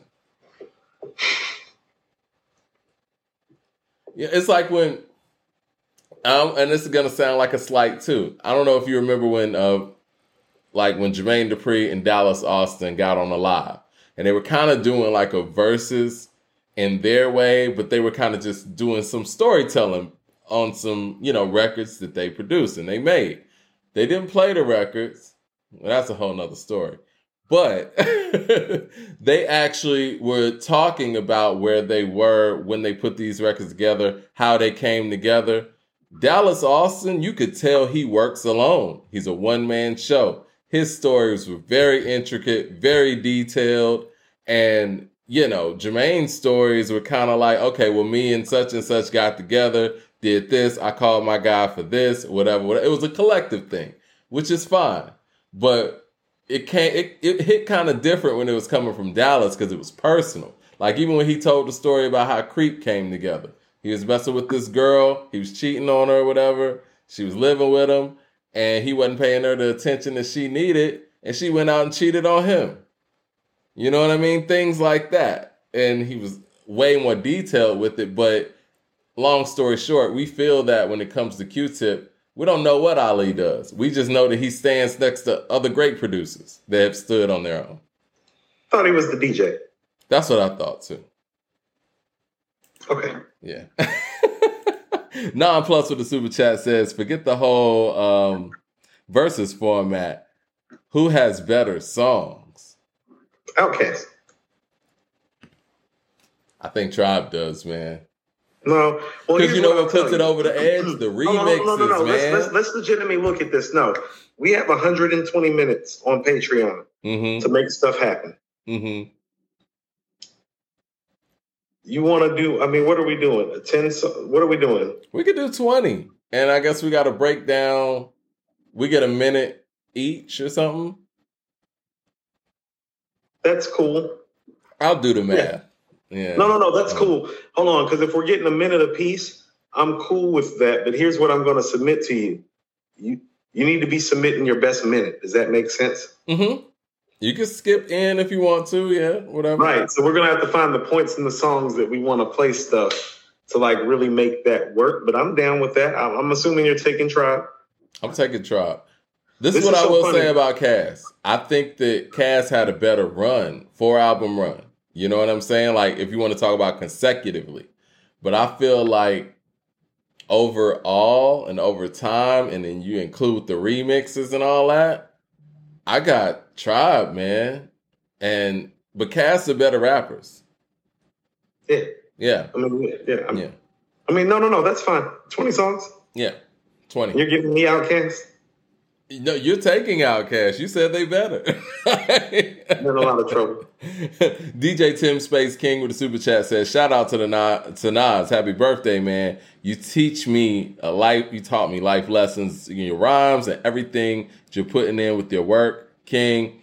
If you was not being around hip hop, uh, we would be dead because you teach me a life lesson. Yeah, Nas, it's for the kids. Shout out to the. LP with the super chat says, if y'all ain't check out uh, Rum Nitty yet, then let's watch that ish on uh, Patreon. Okay. Uh, promise Rum y'all, uh, he's the best punchline rapper probably ever. Okay. Rum We- Nitty. Yep, we can do that on right now. Nas the Goat with the super chat says, um, you guys hurt my feelings, lol, by doing the Patreon live show around 12 noon. Unfortunately, I'm working around that time and can't join the lives. What times are good for you?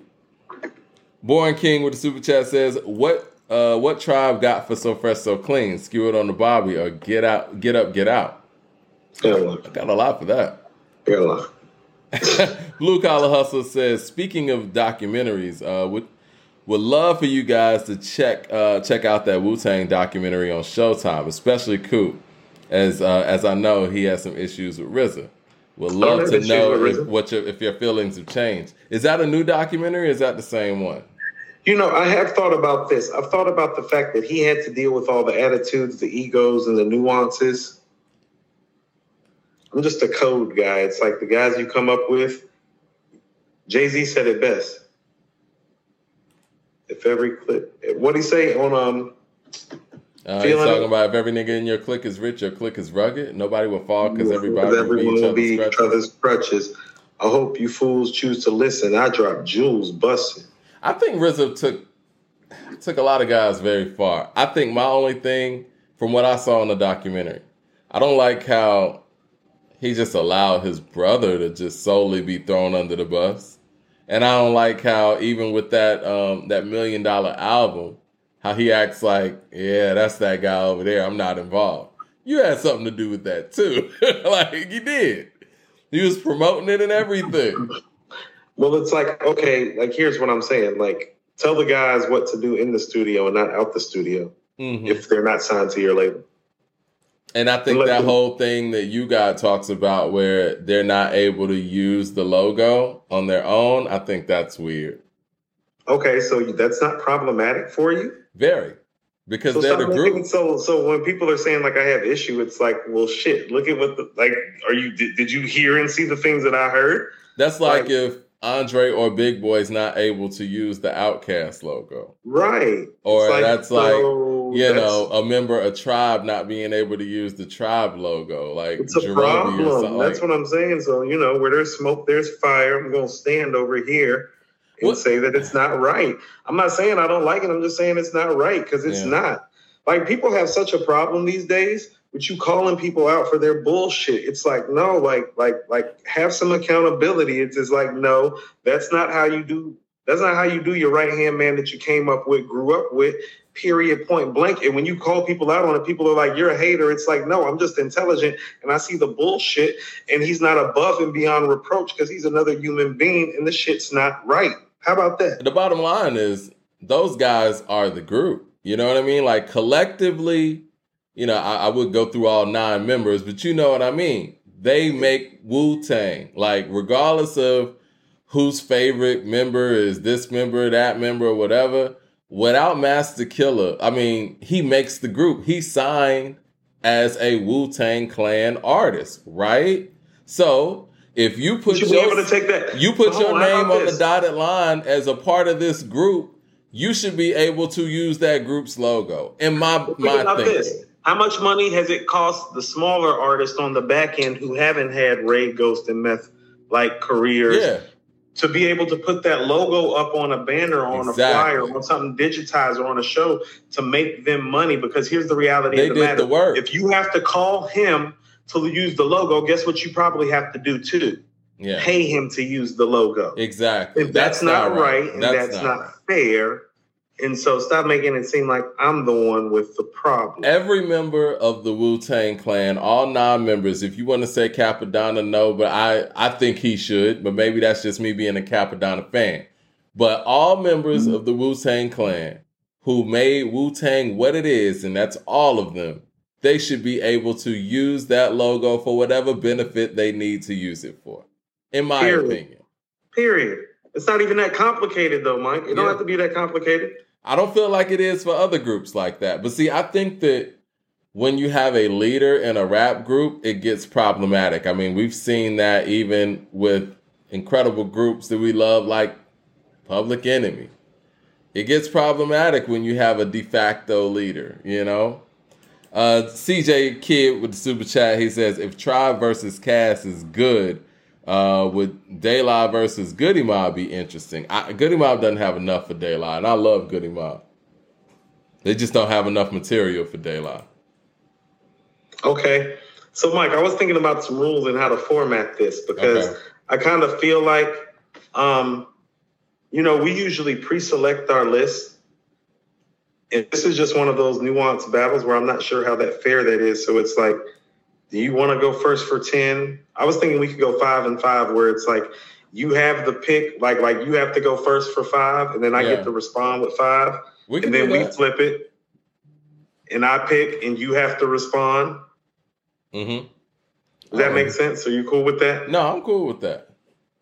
Yeah, because I really want to do it, do it about these two groups and do it right. And I know when we randomly pit songs, we end up with a lot of good battles, but we also end up with a lot of washes where it's like, oh, well, that's just blowing that out the water. And I Well, like yeah. I don't want to preset it. I mean, we can kind of feel the rhythm, maybe. I don't know. We'll figure it No, out. No, this is no, this is what I'm saying when I don't want to preset it. I'm saying is it's like you're gonna go first for five times, and I Mhm. get to respond with whatever song that I want, and then I gotta go for the next five first, and you respond however you want, and then it Right. goes back to five, and then five. okay, we can do that. I'm cool right to make it more fair. So it's like if you drop award tour in one of your first five, I got to think about what song I'm gonna drop up out of my catalog. You know what I'm saying? right. But but here's my caveat: we have to submit each other a 30 song list, and so you can't go out of the 30 song You got to pick through that. Okay, that's cool. You just don't know. So you got 30 songs, I got 30 songs. We're gonna play 20, and we're gonna see each other's 30 songs beforehand, so that we know, oh, he's playing one of these 30 songs. I just don't know where he's playing them. Gotcha. I like it. You like LP that? with the super fair? chat says um, Tip got production credit on three out of the five albums, and all all time Illmatic, Low Low End Theory, and The Infamous. His ish is solidified. Ali, not so much. I agree. I I mean, agree. yeah, did did Ali make you know uh, One Oh, Love? well, you, you know, like when you, when you told me about like the whole Mobb Deep thing, because I knew Q-Tip co-produced some stuff. I didn't realize how integral he was for it. hmm But I mean, go listen to "Give Up the Goods" and go listen to "One Love," and tell me that that doesn't sound like the low end theory. hmm Yeah. Just does. He's the guy, man. Born King with the super chat says cast are better lyricists. It's yeah, true. we, we know that. We yeah, know. we know that. Um, um, and we got Esquire, who is the two-time champ. We got trivia coming It's going again down as soon as I can get in. As soon as I can He get in, said. Tribe has the nostalgia factor in their favor, but Cass has a large volume of hits and classic records that transcend generations. How well do they play live, though? Don't know. To, about to find out. Christopher Hogan with a super chat says, I got Cass. South got something to say. I love Cass, man. Blue Collar Hustle says, RZA provided receipts. they can use the logo. Okay, good. Well, they should be able to. I don't know what you guys was talking about then. Eric Terrell says, um, you know, on verses, Cass can play uh, thought process and soul food. So that's two points. What tribe got for Hey Y'all and Valentine's Day? Are you serious? Do you really want to play Hey Y'all? Do you really, you know, let's be real. Do you really want to put Hey Y'all up against Vivrant Thing? Hell no. You want to know what, Mike? It's crazy that you're bringing up Vivrant Thing because you want to know what I like about Vivrant Thing? Q-Tip still understood who he was. Listen to what he said. A rapping nigga for real. You would, find you would me catch me in the cipher if I didn't cop a deal. I love that bar. Love that bar. I was thinking about that bar when I was getting out the car to come do this show. Yeah, I, I said that bar to myself a million you, times. Hold on, I sell. Hold on, I sell. You you make we split big cake. Mm. yeah. Uh, CJ Kid says even include solos and features. Uh, Goodie don't have enough. I mean, if you include CeeLo's career, you have to. Uh, Born King with super chat says RZA really messed up with the uh, auction off of the um, yeah the what is it the souveniring album yeah Mhm. yeah that that wasn't a good look. I mean I, I see the concept and what they were trying to do, but it didn't play out well. You didn't think about if the evil villain was to buy it, you know. Um, because the thing about music, and I think that we even talked about this in the whole Black Star breakdown, it's to be shared with the fans. And you prohibited that process by selling one album to one fan. You know? Why? Why? Yeah, CJ Kid with a super chat. It comes across as greedy. You know what I'm saying? Like when you do that, it's not about the fans. Who, Well, okay, so no, no, no. See, this is what I'm saying. So where there's smoke, there's fire, Mike. If you Yeah. look at a lot of the moves prior to that, it's like, well, there's some build up to that move happening because I'm gonna tell you, like Prodigy said on an eye for an eye, off the same infamous album that we're quoting. Keep letting them small things slide. It'll be a failure. yeah. Right. CJ Kid says, Ghost, All I Got Is You versus Scarface, Now I Feel You. Similar songs. I'm going All I Got Is You, but not by a whole lot. I mean, both great Mm, I don't know. I may have now. I feel you on that. To be honest with you. It's a great record. Uh, I want to finish up this lyricist of the year thing too. Um, I don't have a problem with Kendrick being on there. I don't. Neither I do I, but I do if Lupe's not on there. That's what I'm saying. Well, no, Lupe and Thought should be on there ahead of Kendrick because their albums are better. Um, you know, Jay Z shouldn't be on here. Um, That's easy. It was easy. That wasn't hard. Like Honestly, we didn't have to think about that. I think LP made a great case for the fact that Nas should be on here because anything that came out from September to this following September should be considered, and Magic was in December, so I would have to put Nas in that place. Um, I'm cool with that too. If you want to, if if you want to put Nas in somebody's place, I mean, we're not going to argue, especially on his birthday. especially if like technically he should be like up for the honor. and yeah, we're about to talk about made Nas Magic. too.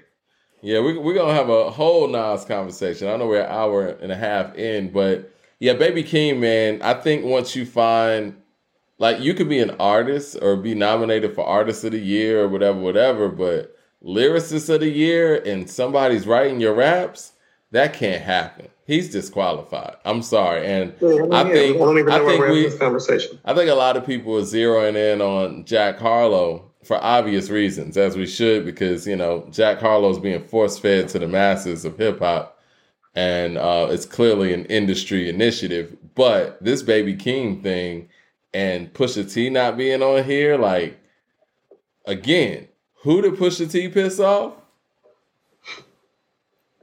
I mean, you got you got somebody. You got Drake. Maybe Drake told him that you know if Pusha T's on there, I'm not coming to your show. I don't know. Right. Drake does Drake even have some rap verses this year? I mean, he has uh Jimmy Cooks, the Jack Harlow. oh, on the Jack Harlow song. Okay, they're giving people lyricist of the year nominations for just one or two verses, huh? Pretty much. They're pretty much saying we don't do our work anymore. Oh, Are yeah. So working? people who put out actual albums aren't The work considered. you do. You know, this also shows me that the mainstream is shrinking. I mean, it's already, I mean, it's been shrinking for years, but it's totally shrunk. How many of these people actually have an album? Because Baby Keem's album technically came out last year. I don't remember exactly when it came out, but we'll keep him on there. But again, Nas got to be considered. The only people who've had actual albums in 2021 is Benny, Kendrick, and Jack. Mm-hmm. I don't think two of them should be there. So half of this list doesn't even have an album. Yeah. It just shows you how the mainstream is shrunk, and they're not no, going to. Cole, Cole deserves to be there. He does deserve to be there, but he's mm-hmm. not. I don't think he's there because he deserves to be there, though. I think he's there because they don't want to give a Lupe, a Black Star, a Black Thought, or somebody who's not in the system that type of notoriety. Because it's wet, Mike. It's White crazy, man. Television, it's wet. It's crazy, man. The Grammys have done better with their hip hop nominations than B- the BET Hip Hop Awards. They Not nominated Alfredo and King's Disease in the same year. Yeah. Yeah. They yeah. got a better pulse than Wet does. That's crazy. CJ Kid with the super chat says, "Who wins, Scarface or Ghostface in the verses?" I'm going Ghost because you know Wu Tang is forever, man. Mike, I think you just picked another fight with me. Oh, you want to go Scarface? Yeah, I'll definitely say Ghost. I think the catalogs are comparable. I think I have the more in-depth songs. I can see that. Can but I, play Wu Tang? But stuff. I stand their catalogs. How about this? I mean, Mike, on my all-time list, it literally goes Scarface five, Ghostface six. Let's go. I'm with that. Um, where do you want to go next, man? Uh, we can we can go Nas' birthday next. Ready to Die celebrated the anniversary yesterday. You know what? This is where I want to go. Tupac. Well, let you know I've already gotten 27 OutKast songs and or features written down while you were doing this. Going down, Mike. Well, you know, we celebrated the last three songs. We celebrated the life of Tupac yesterday, and you know today too. So this is our first show since that. And um, it's still there. That's cool. Yeah, yeah, man. Talk about some great uh, Tupac records. I was listening to um, All Eyes on Me yesterday. No more pain is a problem, man. What's your favorite song on All Eyes on Me? Ambitions of a Rider? It's between Ambitions of a Rider. Uh, th- there's three, so top three, because I always, these are the songs I always go back to are Ambitions of a Rider, No More Pain, and I Am Mad at You. Yeah. Only God Could Judge Me was one of my favorites when the album came it's out. up there. Yeah. Love that record, man. He he there, took that shit That's what I'm saying. That that first disc, like they're they're not Mike, so few rap albums have that many classic songs just on one side of an album. That's yeah. why I count it has. That's why I told you I count them as two separate albums because I don't even think it's fair to a lot of other rappers just how much classic shit's on the first album. Mike, Ambitions as a Rider, that's a classic. Um, what, what's the actual song called? All About You. Mm-hmm. Every other city. That's a classic. Yeah. Um, Scandalous. That's a classic. Yeah. Got my mind made up. That's a classic. Yo, Mike, how do you want it? Crazy. It's a classic. America's Most Wanted is a classic. Yeah. Mike. No, no more pain. Classic. Hearts of Men. Classic. Yeah. Only God can judge me. Classic. I ain't mad at you. Classic. California yeah. Love. Classic. Uh, he, you, had, he had he had oh, whole career one. on that first disc. You skipped one. How many fell victim to the streets? Uh, life goes on.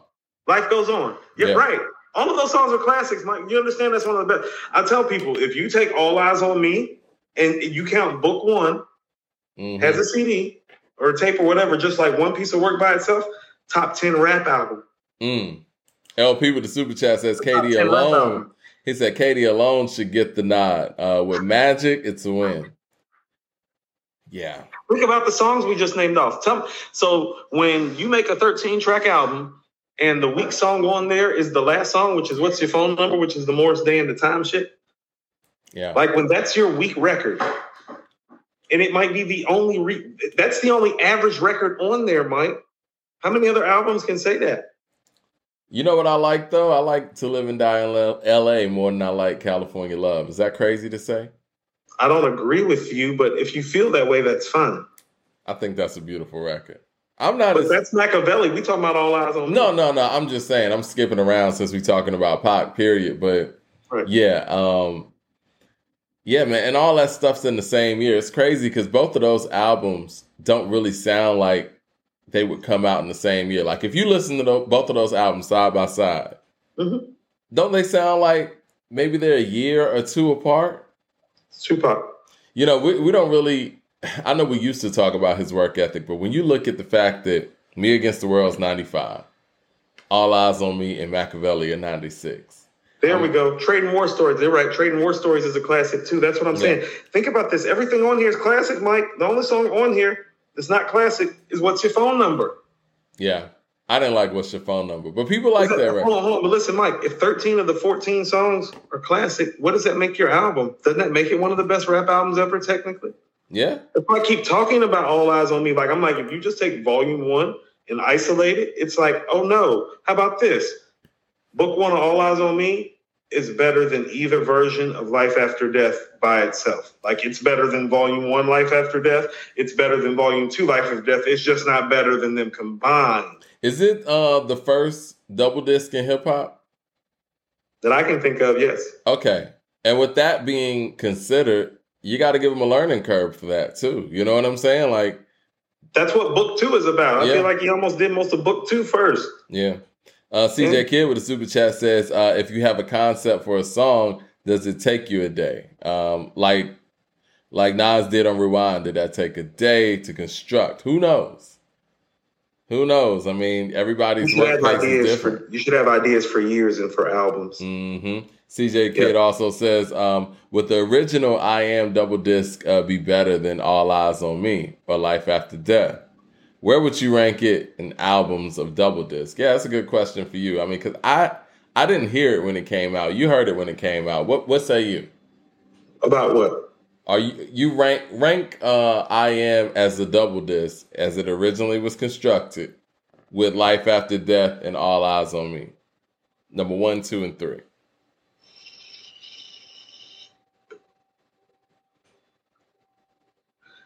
It's not better than Life After Death because it doesn't have the, the, the highs on the I am are more nostalgic and not modernized, and so it's different. Um, lyrically, you could even say Biggie's more versatile because Nas on the I Am Double Disc project is coming more like reflective Donish than he is like modernized, like rapper actively like holding the crown. It's mm-hmm. kind of reflective, like, you know. But as far as the lyrics are concerned and the storytelling is concerned, I would put it right there with Life After Death but I would still probably have to put it in third place after All Eyes on Me. I mean, Life After Death and All Eyes on Me in that order. A best case scenario is probably that it's tied with All Eyes on Me at second. It's better than Wu Tang Forever. Mm. Mad Max of the Super Chat says, um, Do for love, no more pain, ambitions of a rider, blasphemy, me and my girlfriend, hold your head, me against the world, smile, changes until the end of time. Those are my favorites. You know what? It's crazy that he has that much material. And, you know, you just named just a fraction of stuff. I think he could damn near beat anybody in a versus, man. With the material that he had. I think he would beat Biggie in a versus. I mean, He's but again, a, that's not a far cry. But if if they both just had to use their songs, he would beat them because Biggie would need his features to beat Pac. I think even with that, because when Pac pulls out the features, man, you got the MC Breed shit, you got soundtrack stuff like Pour Out a Little Liquor, you got Pain. No, no, no. See, I don't count those. Those are Pac solo songs. That's when I when I mean features, I mean like feature verse. Yeah. Like like collab songs. It's like some of this OutKast. Like I'll be straight up and down with you. Like you're about to hear more collaboration stuff in my 30 OutKast songs than I am in your 30 Tribe songs. Hmm. You feel me? because I know that to beat you, that's what I'm saying. It's like, no, no, I know what I need to pick to beat you, and I need not take it personally by trying to pick like those album records that I know I'm about to lose to. I'm gonna go pick the best stuff that mm they've done. And well, to beat Tribe, to that might mean not keeping it album for album. So you're going to see on my list, you're going to have all, all your 30 songs, Mike, are probably going to come from Tribe's first three albums mostly. That's about where 20 to 25 of your songs are coming from because it's there. Yeah, it's there. I got for, me, for me to do OutKast 2025 songs to beat Tribe, it's like, no, I can't just go to the first three albums. I got to go pick and pull and choose some stuff. Well, Ready to Die actually celebrated its anniversary yesterday as well. Um, it's all fascinating that we're getting pocket knives and Big in one show. Yeah, man. What's your favorite song on Ready to Die? Straight up. Has it changed from what it was back in 94? You want to know what, Mike? I was always partial to everyday struggle, and there's a large part of me and sentiment of me that still is. It's like I know how it feel to wake up fucked up, pockets broke as hell, another rock to sell. People look at you like use the users, selling drugs to all the Buddha, mad Buddha Buddha, selling drugs to all the users, mad Buddha abusers. They don't know about the stress filled days. Baby, on the way, mad bills to pay. That's why you drink Tanqueray. Mm. So you reminisce. You wasn't living so devilish. Shit. And then the second verse is crazy too. The second 36 verse might be. I mean, the second verse is like his coming out party as a lyricist. Is, is that like the guy that you're hearing? Like he flashes a little bit. Like he has moments on "Ready to Die." Up and like if you're looking at the sequence in Everyday Struggles, track eleven. Yeah, it's track eleven. Well, I got the track list right here. You know Isn't what I it? was gonna do though? Let's go through this album and like, are there any missteps? Like anything you would have left off? Because we got the intro. You got things unchanged. I love things. One of the best intros ever. Things unchanged. Give me the loot. Machine gun funk. Warning. Oh. Ready to die.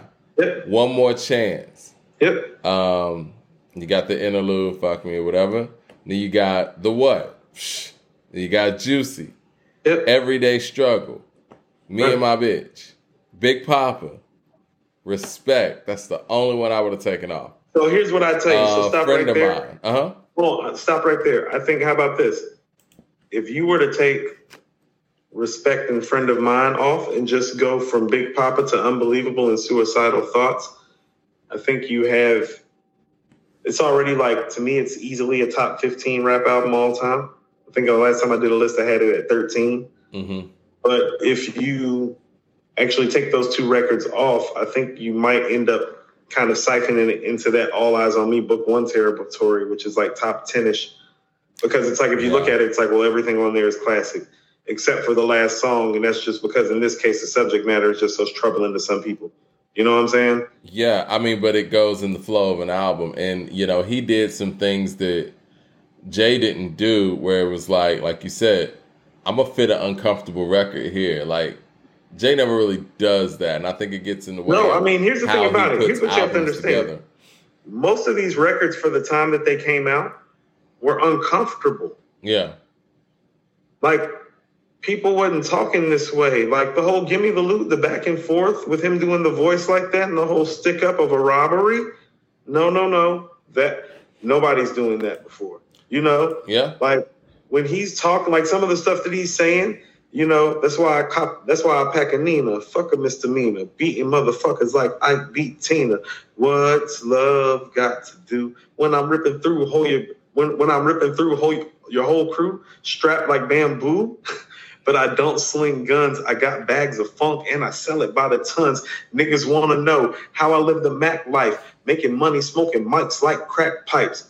It's quite simple and plain to mhm. maintain. I add a little funk to the brain. Niggas wasn't talking or rapping like that in 94. So he was different. yeah. He was different more than he was a lyricist in 94. It was the different, it was the edginess, it was the dark humor. It was him literally stopping after making a Ike and Tina reference and saying, What's love got to do? Other rappers weren't doing shit like that. No, you're right. 36 Chambers says um, a posthumous songs allowed in the hypothetical Biggie and Tupac verses. Lots of material released after their passing. Not a lot of quality material though. Uh, you know Eric- what I always like? go ahead. If I Should Die Before I Wake. With Ice Mm. Cube and Black Rob on it. With my hands and Benny Siegel. Praise the Lord, shit, our Father. That beat was so cold and they picked the right dudes with the right voices to go with Big. It's like they picked some dope voices. I think Dead Wrong could get played. Eric Terrell with the super chat says, uh, Mike and Coop, so y'all really don't like uh, the Love Below Speakerboxxx. Dre wrote and produced, played all the instruments, plus he changed the sound of music. Kendrick, Donald Glover, Tyler, Drake, Ye, etc. Listen, I love the Love Below. Do I go back to it often? Not as much as I used to when it was playing, but I'm gonna say this. Great songwriting, great arrangements. I think it was a great feat for um, Dre. I think it hurt the legs of the album that he would never tour on it, and he he hasn't toured in what 20 years of its existence, and I think that hurt the legs of the actual songs. But with that being said, none of those records really can compete fairly with the Tribe records. They just can't. I mean, I, I hate to break it to people. First of all, like the drums. Hold on. If something from the Speakerboxxx or Love Below makes it to like my top 30 to potentially get paid against Mike on the Patreon show in the verses, it's not going to be anything off the Love Below because I can't play She Lives in My Lap. And um, I can't play, what's the other one, Mike? I can't play Vibrate. Can't play She Lives in My Lap. You don't want to play uh, Roses. You don't want to do that. Right. When I'm going to play Spread, Happy Valentine's Day. It's like, no. Yeah, you don't want to do that. Ain't winning. What am you, I winning? You don't so, want to play. So what, so, so what? I got prototype and she lives in my lap. What am I gonna play? Like y'all gonna play Find a Way and I'm gonna win with that? Like no. No, you're not gonna play the. Uh, I mean, you only got one minute, so you're not gonna play like the the song where he's just speaking about his whole life. That's not gonna play well. Uh, CJ Kidd says Death Row versus Bad Boy. Well, I don't want to take Bad Boy on that one. I'm not doing that. Yeah. LP with the super chat says, uh, best way to honor Nas is to talk that real hip hop ish. Well, we're gonna talk Nas in a little bit too. Sean with the super chat said, "Hey guys, what do you think about um, um, every ghetto off Stillmatic? Uh, one of the bad underrated songs. Every um, every what you guys um, what you guys think? Uh, one of the bad underrated songs ever. One of the I guess he meant one of the most underrated songs ever. What do you guys think? Uh, Mad Max says."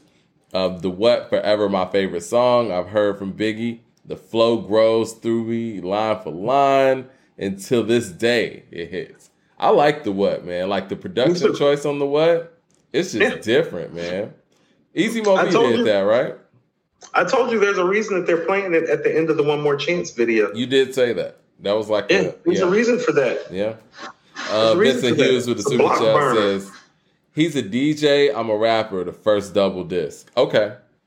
All right. Okay. Um, once again, Will Smith breaking ground. Uh, man, man with the as super usual. chat. As usual. Uh, man, man with the super chat says respect was salute to his heritage. Mike, it got to stay. Eh. Yeah, with the Diana King and the Jamaican roots and all that. But I feel like, like, it just don't hit the same though. You want to know what it feels like? It feels like a soundtrack song. I hate to tell people it that does. I like the record. It just feels like a soundtrack record it and does. not a ready to die record. I agree with that because the rest of it just doesn't hit with that that it type of It doesn't flow. fit the theme. Yeah. Mad Max with the super chat says Biggie said a lot of the wild stuff that got glorified that I've only seen Em get praised for. We talk about Em's, yeah. You talk about Em's nasty lyrics. Biggie says some real uh, sick shit. He did. Uh, no idea original with the fifty dollar super chat. Appreciate that love. He said toast to one of the greatest hip hop shows. The world is yours. No, Mike. He said toast to the greatest hip hop show. Oh, okay. I'm sorry. I undercut us. Toast to the greatest hip hop show. Excuse me. The world is yours. Gonna need people to get that right when they say it loud. Shout out to No Ideas. The greatest. Shout out to him. Well, on that note, you want to transition over to Nas? Yeah, I think we've covered all of our uh, Tupac and Biggie Smalls. We might as well go to number three in the Trinity. Well, number one actually, but you know. I mean number three, but I mean I mean number three in terms of the order that we're addressing. But yeah, number one overall when we started this podcast, I was of the mindset that Jay Z was the greatest MC of all time, based on the longevity and his ability to be, you know, so great for so long. And you know, he earned that, and and his rapid pace of recording, uh, his rapid pace of being able to put out quality material, even on albums that didn't get too much fanfare. He always had something that that hit not even just on some you know radio buzz but just something that you could keep with you right and mm-hmm. over that time you know and, and, it wasn't far off right i'm not gonna say like nas was a far second or anything like like tom brady got this thing right now i KD one dropped. I was like, oh, okay, that's what we doing. And then when KD2 dropped, I'm like, I think Nas is in the lead. And then Magic dropped, and I'm like, yeah, this thing is over. And I want to say today, you know, happy birthday to the greatest MC of all time, Nasir Jones. Happy 49th, man. I have my personal favorites. His catalog is just incredible at this point.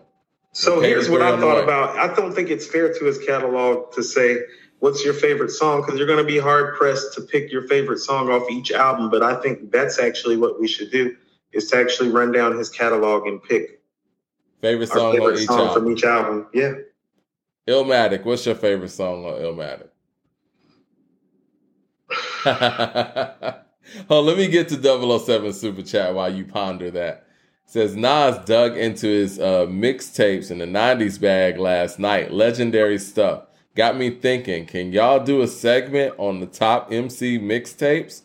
Because going back to his stuff is not known and severely underrated by the masses. I agree with that. I think that I think that if the material that Nas put together in the 90s on the mixtape circuit was around today, there would be no question. But he's making up for that. Eric Terrell says, Coop, Tupac did the um, two character song before Big on uh, Soldier Story, shooting, uh, shooting out with the police and everything. Hmm. That was Pop? I guess so. We'll go back and listen to that. 36 Chambers No, I've heard Soldier Story. I didn't know that was Pac's voice. that's what I'm saying. I'm gonna go back and listen to the voices again. I didn't know listen to the voice now. All yeah. apologies. I did not know. I've always assumed Soldier Story was somebody like from the Thug Life camp or someone one in the home. Go ahead. Uh, 36 Chambers says, uh, Mike and Coop, is there any way to purchase your music? Got Coop's album on iTunes, but do y'all have plans of making more of it available? Yeah, we'll do that. You know, um, Mike and I have talked about like taking some of his best stuff and my best stuff and kind of putting it on like one project to we be released. But but we're kind of like about covering people and covering the topics in hip hop and not us. So we never seem to get around with it because right. we're not the focus and we're not supposed to be. Yeah, it's not about so, us being stars or anything. Right. We, I mean, me and Mike could probably kick the can on that for probably about a year and a half. It's just not about us, and neither one of us really thinks that way about it. So yeah, you know, when the time when, when, when the time and the place and the space for it really like permits for it to happen, it'll happen. But it's not a focus or concern for Mike or I. Really, we're not. You know, my favorite song on Illmatic. The world is yours. I'm going to have to echo your sentiments. As much as I love Memory Lane, The World Is Yours is still the record that I always go to. So I'm with you. Memory Lane was going around in my head, and so was It Ain't Hard to Tell. I love It Ain't Hard to Tell. Um, I was thinking, I, I, was, I was deciding between um, The World Is Yours, Memory Lane, and One Love, but One Love is personal for me. Like the guy that has the artwork hanging on the wall, the painter of this stuff, you know, he's locked up. And his mm. cousin, I mean, that's my cousin. His brother's the one that's my producer. He's the one that played the Slick Rick album. You know what I'm saying? And so mm-hmm. all the letters that we've been writing to each other all all these years have all ended in what? One love. One love that's where it started. That's what I mean. It's part of my life and part of my culture. So One Love is kind of like there as well. But Illmatic is obviously a special, special rap album. Before we go on, Esquire uh, brings up something I think that I guess we can expound upon. He says, favorite unreleased Nas song, Deja Vu for me. Dice Game for me. Personal favorite. Unreleased Nas song? Yeah. Hmm. Go to It Was Written while I think about that. Well, I know also it was another question we asked on According to Hip Hop. We got some really interesting answers. And that's how I know he's the greatest too. What is Nas's best storytelling song? Or what's your favorite Nas storytelling song? The setup. The setup. He's never like that. I told you, he's amped up. He's out for revenge. This is Nas we're talking about. My mindset. Sun got wet. I'm vexed, really. He pulled mm. off his Rolex, smacked this bitch silly. While niggas acting ill, word to Willie about to feel it. I feel it. We should have been dealt with it. Them niggas sour. They put too much flour in their coke. They got the nerve to wonder why they broke. Mm. Yeah, he don't talk like that. And when he talks like that, it's special. I'm gonna it's go through some Nas. of the. It's nasty, man. Hold on, you know what the setup is? The setup is nasty Nas, the dude that's on live at the barbecue. It's that guy that's a full fledged MC that knows how to tell a story, but it's like it's nasty Nas telling a story. Mm. I'm gonna go through some of the answers that we got on uh, on our Facebook channel or Facebook page rather. was a lot. It's like I gave you power. You got rewind. You got one love. You got um, undying love. Yeah. Blaze a fifty.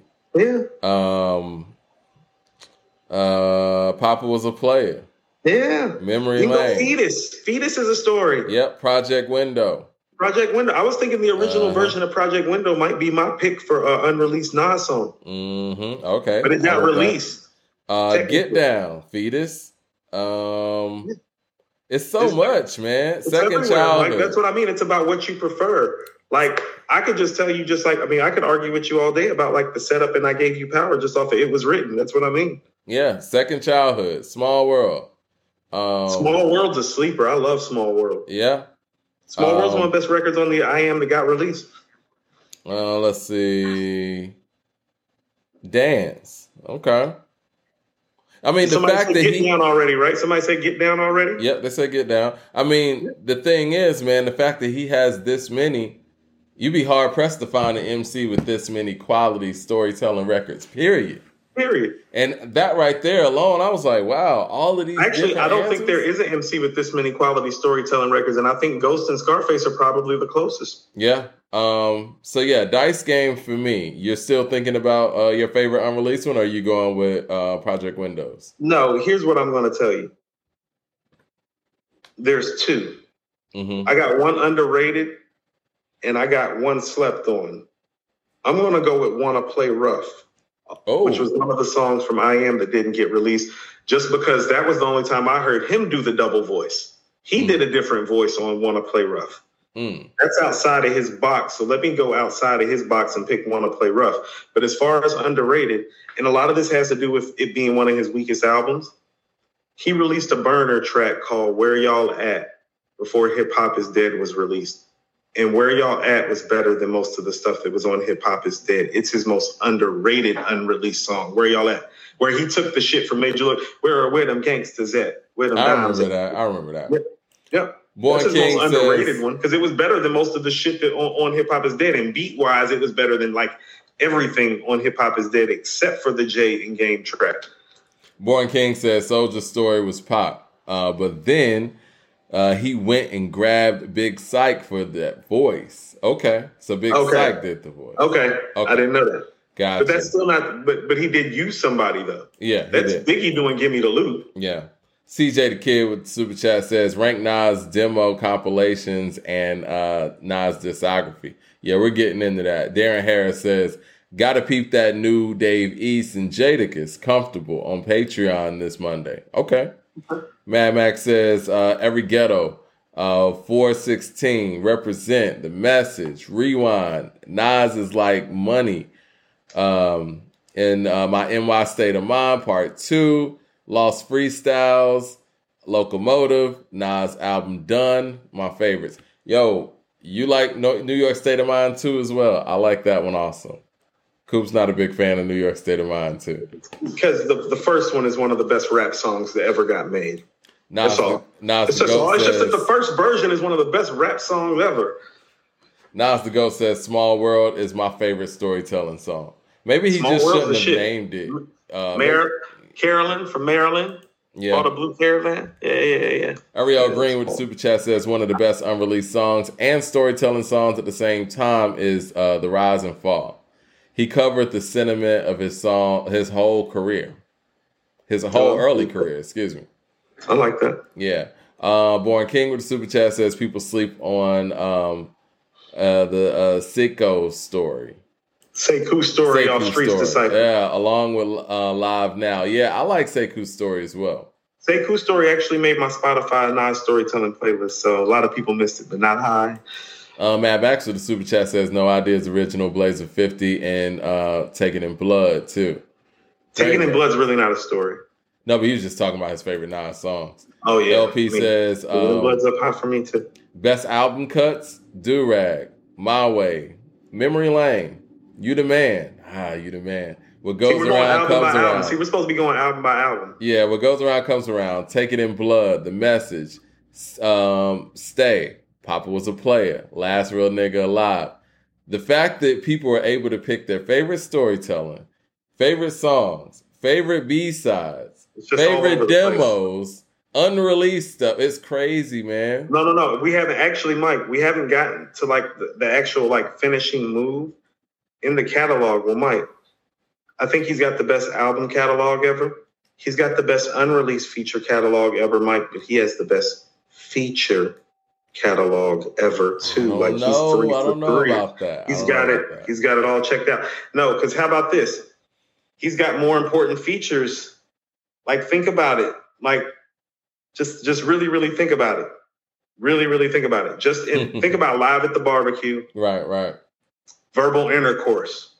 I think you know what. Hold let me Eye let me stop eye. you real quick. I think when we think about features, we think about rappers Singles. jumping on R and B stuff, right? Right. But you're talking about B side stuff, and you're talking No, I'm about talking about I'm talking about going on in another artist project Right, that's right. not yours right. and submitting a verse. He is the best ever at that too. The evidence is everywhere. Is the versatility not there with not being able to get on R and B tracks and doing the same thing?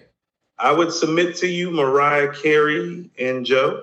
I like that record, but I don't think that's like one of a, one of the. I would submit time. to you Missy, Hot Boys. I, I like Hot Boys, but I don't think his performance was that incredible on there. That okay, so even if you don't feel that way, it kind of checks those boxes that you're talking about though, because you just asked a question. I just gave you two big hit records. Escobar, CBR bikes, ah, switching gears, headlights. No, I don't love the verse, Mike. I don't love the verse. I thought Eve had a better verse, actually. Yeah. Eric But- Terrell with the super chat says Tupac used the same voice on something uh, to die for and a soldier's revenge off of his second album after he stopped using that voice modulation. We got to go check those and listen. Soldier's Revenge might be him. okay. Yeah, Uh, all strictly for my niggas. Yeah, 007 Um, said rise and falls among uh, amongst kings are special to me uh, between in between it was written and i am segments of his career and the slept on track is his uh, prodigy self-conscious self-conscious. yeah Yeah, no, I, I don't think self-conscious is slept on. I think it's legendary now. yeah That's what I mean. So this is what I'm saying, Mike. Like he's got legendary. He's got. How about this? He has more legendary guest appearances than any rapper in history. Because it's like, Mike, just go give me somebody that's got a live at the barbecue, verbal intercourse, eye for an eye. Remember Body in the Trunk with Noreaga? yeah yeah More money, more murder, more homicide. The hook to give me yours. You feel what I'm saying? You're gonna have to make a everywhere. list. He- You got, you gotta make a playlist of on, on, on Hell on Earth. He's, Cool. he's everywhere, Mike. you, you got to make a playlist of this because His All right. feature game is ridiculous. John Blaze, Mike. that's That's what I mean. It's like, what, there, what, what do you want from him, like verse wise? Like, how many guys can like listen to the stuff that I just named? Fast Life with Kool G Rap. I don't. I'm Hold gonna on, say hold on, this. hold on. I want you to go name me 10 Biggie or Jay or Pac features off the top of my head that rival that on some rap shit. You can't find that- it. You talking about rap the Kool shit, G rap one? Huh? You talking about the G rap feature? Which one? No, I'm talking about like the 10 Nas features I just named off the top of my head with ease. Man, Right. No, Go name no, some no, Biggie no. or them J features off the top of your head that's like the ones that I just named. You got some eye for an eyes or verbal intercourses laying around, and a live at the barbecue, and a John Blaze, and a fast life, and a body in the trunk. No, you don't. I need to Them come up with a don't list. have that. I love those guys. They don't have that. That's why he's good. I need to come up with a list. You're gonna have to come up with a list, Mike. You're gonna be here all night. I, And- Mike, I got 33 Nas feature songs that blow Uh-huh. most guys' album catalog out the water. Wow. Andre Green with the super chat says, uh, "Where y'all at is fire, Coop. Uh, Where y'all at is fire. Um, Jay Stone with the super chat says, "Nas Buster, rough around the edges. Uh, it's unreleased. Okay, I don't think I heard that record. Me neither. Uh, Blue Collar Hustle with the super chat says, uh, "Where y'all at was so hot, even Jim Jones gave it props publicly in the midst of him beefing with Nas. He Told said it was his favorite that song banger, that man. year. He said it was his favorite song that year. Jim Jones keeping it real. Eric Terrell with the super chat says, "Tupacalypse Now has zero features. Lock it, uh, look it up. Okay." Well, we're gonna have to go do some research on that one. Uh, Born King with the super chat says, "Foul Breeze is my favorite um, yeah, it's my favorite unreleased Nas song. He has so much unreleased material. I've never even heard that record. Mad no, Max says, Is that the foulness? Is that what he's talking about? Uh, yeah, I guess so. I think he's talking about the foulness. Well, he said foul breeze. Maybe it was a typo. Mad Max with the super chat says uh, New York State of Mind Part 2 is better than the original to me. Nas described his crib in the first four bars in Part 2. Uh, then the eight friends scheme. I love Part 2 as well. I think he did an incredible job storytelling. And I honestly think the beat's better than the first one. I think the first one is just very nostalgic and everything else that follows the first one. That's why you shouldn't do part twos, man. Because even if you do improve certain things, people will never see it. Uh, non plus with the super chat says Mary J. Blige sincerely featuring Nas and DMX. Sincerity, not sincerely. She talking. talking about Oh, sincerity. sincerity. Yeah, sincerity. That's what I'm I mean. I, how about this? Sincerity is one of those thirty-three songs that I got down. You got sincerity there? Yeah, All right. sincere. That beat the sincerity is crazy. This shit hard. That's one of Mary's best songs crazy. too, Mike. Sincerity is one of Mary's best songs. Andre Shashir with the super chat says unreleased for me amongst kings. Okay. Amongst Kings is dope. Um, I'm gonna get through these and then we'll get to that. It was written. 007 says, uh, silk shirt and my chest show. What a flirt. It's mine. It's a great. That's what I'm saying. as Mike, well. you got stuff everywhere. He does. It's everywhere. He never stopped, man. Born King with the super chat says his verse with uh, Janae Aqua was also fire, and um, he and Allure. Okay, Yeah. The head over heels joint with Allure, I think it I was. remember yeah. that. Shout So, out I to mean, Allure. Andre Shashir says uh, honeymoon is over. Nah, snap too. Yeah, I like Honeymoon is Over. I like Honeymoon is Over a lot. Yeah, Blue Collar Hustle said Foul Breeze is Nas spitting over uh, New York shit beat. Okay. Mixtape stuff. Okay, so my favorite song on It Was Written, Silent Murder. I don't think there's any surprise there for anybody who's listened to the show before. for me, You know, you're I'm probably a gonna go. with you. You know, for most of my life, I argued between I gave you. It's those four records. It's I gave you power, the setup, Take It in Blood, and silent murder.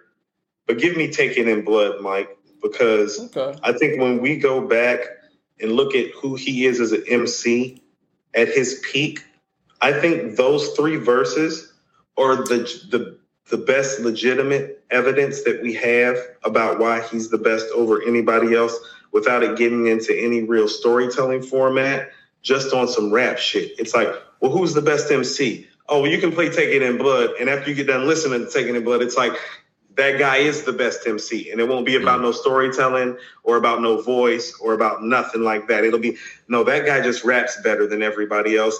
And this is why somebody like Andre 3000 never doing a three verse song is a problem because we have something like Take It in Blood that exists. That's where this hard. man is absolutely like, yeah. he, he, how about this? He's Jordan in 91 on verse one, 92 in verse two, and 93 in verse three. You know what I'm saying? So it's like, I which agree. version of Mike do you want? You're right.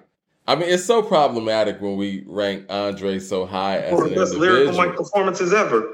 as an individual, it's like Nas shows you on It Was Written how much it takes to be a solo MC. And one of the greats as a solo MC. Like it's so many words in that album. So much bar work. The bar work So is much bar absurd. work. It is. It's not. It's more bar work than paid in full and follow the leader. We've already ran it down. Remember, this is why I told you it's like no. This might be the best set of lyrics put together ever because nobody put together this amount of great lyrics on one album by themselves like he did. the bar work is insane. Bar work is insane. Uh, Darren Harris with the super chat says Nas corrupt. Uh, don't stop, keep going. Fire. Nas be working, man. C Note with the super chat says Ice Cube, Spice One are great storytellers. Yes, they are. Spice One got some new music out too. NDU Jam says, uh, remember the time is uh, my favorite on Street Disciple. The flow is sick. Mm. Well, I am. I'm going Nas is like. Where you going? I'm going to have to go with you, but that's part of the problem with I Am that got released is that, well, that was the first time you got a Nas album where it's like, well, the argument really shrunk about what the best songs were. It's like it's clear that like Nas is like, and maybe New York State of Mind too, or somewhere else. Mhm. And then it's like that was the primo shit. And then it was like after that, it's like Small World, Favor for a Favor with Scarface. And then after that, it was like, what we doing? What we doing? What we doing? Where the great shit at? Because those are the four records on there that are clearly great. Mhm. And Nas is like is the best of those records. So I'm with you on Nas is like. Okay. Nostradamus. Last words.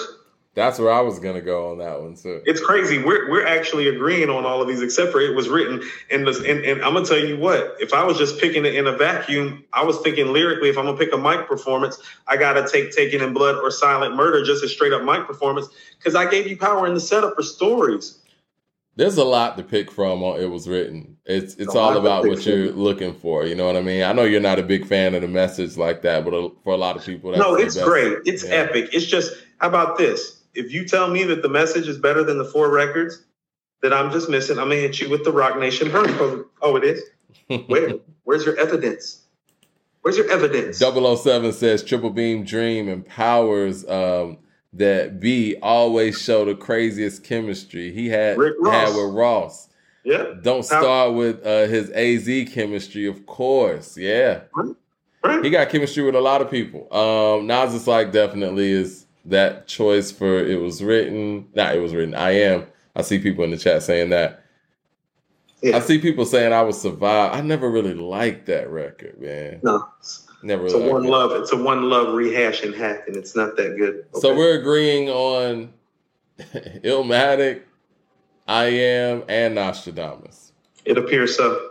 So here's the big one. shout out to shoot 'em up on Nostradamus because I thought about it, but that beat the last words. Mike, the drums, the last words. His verse on Last Words. Nation, I mean, yeah, Nation came off right on. Yeah, he too. did Yeah. too, but yeah, Last Words shouldn't be on that album. I mean, nothing matched that level. You want to know what? Yeah, Remember his verse on the bridge, 2001? That's what I mean. Like, he got, man. Yeah. yeah. No, he didn't. Want to know whose life was written? You talking about that verse? Yeah. Yeah, yeah. Um, Yeah. Stillmatic. Huh. I think I, Okay. I think I know where I'm gonna go here. I think I know where I'm going to go to. I mean, my first instinct is you're the man. My instinct is it, how about this, Mike? The intro is the moment on the album. That's one of the best intros ever in rap history to me. Okay. and there's and it and it's and it's so triumphant the way that he's talking and the way that he ends it. But Mike, what goes around comes around. yeah, that's where I was thinking of going to. That's where I'm going because that's the last hardcore evidence that I think I found where it's like he's not to be fucked with on record when he's on until Magic came out. The last, like the guy who we think is the best lyricist ever, he's really not the same guy after that record because he murders shit for four verses on that song, tells a story, gets lyrical, breaks down socioeconomics, the black dichotomy, uh, Tiger Woods hating himself. Like he goes so many places. Like man, this, but he doesn't do that again until you hear Magic. This nigga Ike with the Iverson jersey, light skin with herpes. Fucking bitches in Harlem, Brooklyn, and DC. This is the problem because he never tell him he got him from sucking fags off of Rikers Island in 9-3. Drives a party, hangs at all the con- drives a Benz, hangs at all the concerts. Yeah. 007 said that he performed the Stillmatic intro last night in New York City. I bet that What I was crazy. mean- We got to get our Blood tickets for slave, this show. We blood of a slave, heart of a king is real to cats. I know cats. I, I know jail dudes that got that tattooed on them, Mike. Andrell Green with the super chat says Nas and AZ both killed Sirius. It should have been on Street Disciple, but was unreleased. I think AZ might have put put it on something though. See, th- hold on, and this is what I mean. How about this?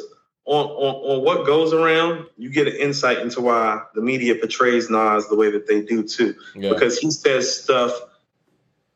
Religion misunderstood is poison. Radio and TV poison. Poison. White Jesus poison. Yeah, I love that record. I love that record. Especially Yeah. at that time, man. I was super, you know, fight the power at that point. That's what I'm saying. though. but he said stuff like that. Think about it. It's 2001. He's saying stuff Yeah. like that. yeah. Radio and TV poison, white Jesus poison. And he also was fortuitous. And any thoughts of taking me down is poison. Poison. Who want beef now? You know, 2001 slash 2002 Nas was very Ice Cube esque. Yeah, Death very Certificate much. Ice Cube. Yeah, and that's my favorite. so. Death Certificate Ice Cube is one of my favorite rappers. Period. Mad Max of the super chat says, um, "Money is my B on I Am was No. great too. Uh, that was a concept song that was uh, that would be a hit today. Uh, to me, if someone else sang that hook, you'd think it would be a hit today if somebody else sang that hook? Hmm. Mike, let my niggas live Let off the W. Forgot about that feature. That's what I'm saying. I was kinda Hold on, Mike, in between us off the fix. Now the fix one was great. That's what I mean. So it's a let my niggas live one. I don't know, man. Maybe it's because I size had of elephant hands, yeah. I maybe I had super high hopes. knots in their what that was nostrils. The blocks is hostile. It was cool. It was cool. Okay, okay. It's just Dak Raekwon and Nas. It's cool. Okay, I got you. yeah, whatever. Okay, okay. Well. What about the meth Redman and uh, Inspectah on there though? You know what I mean? Like, The beat to let my niggas live was better. think so? Okay.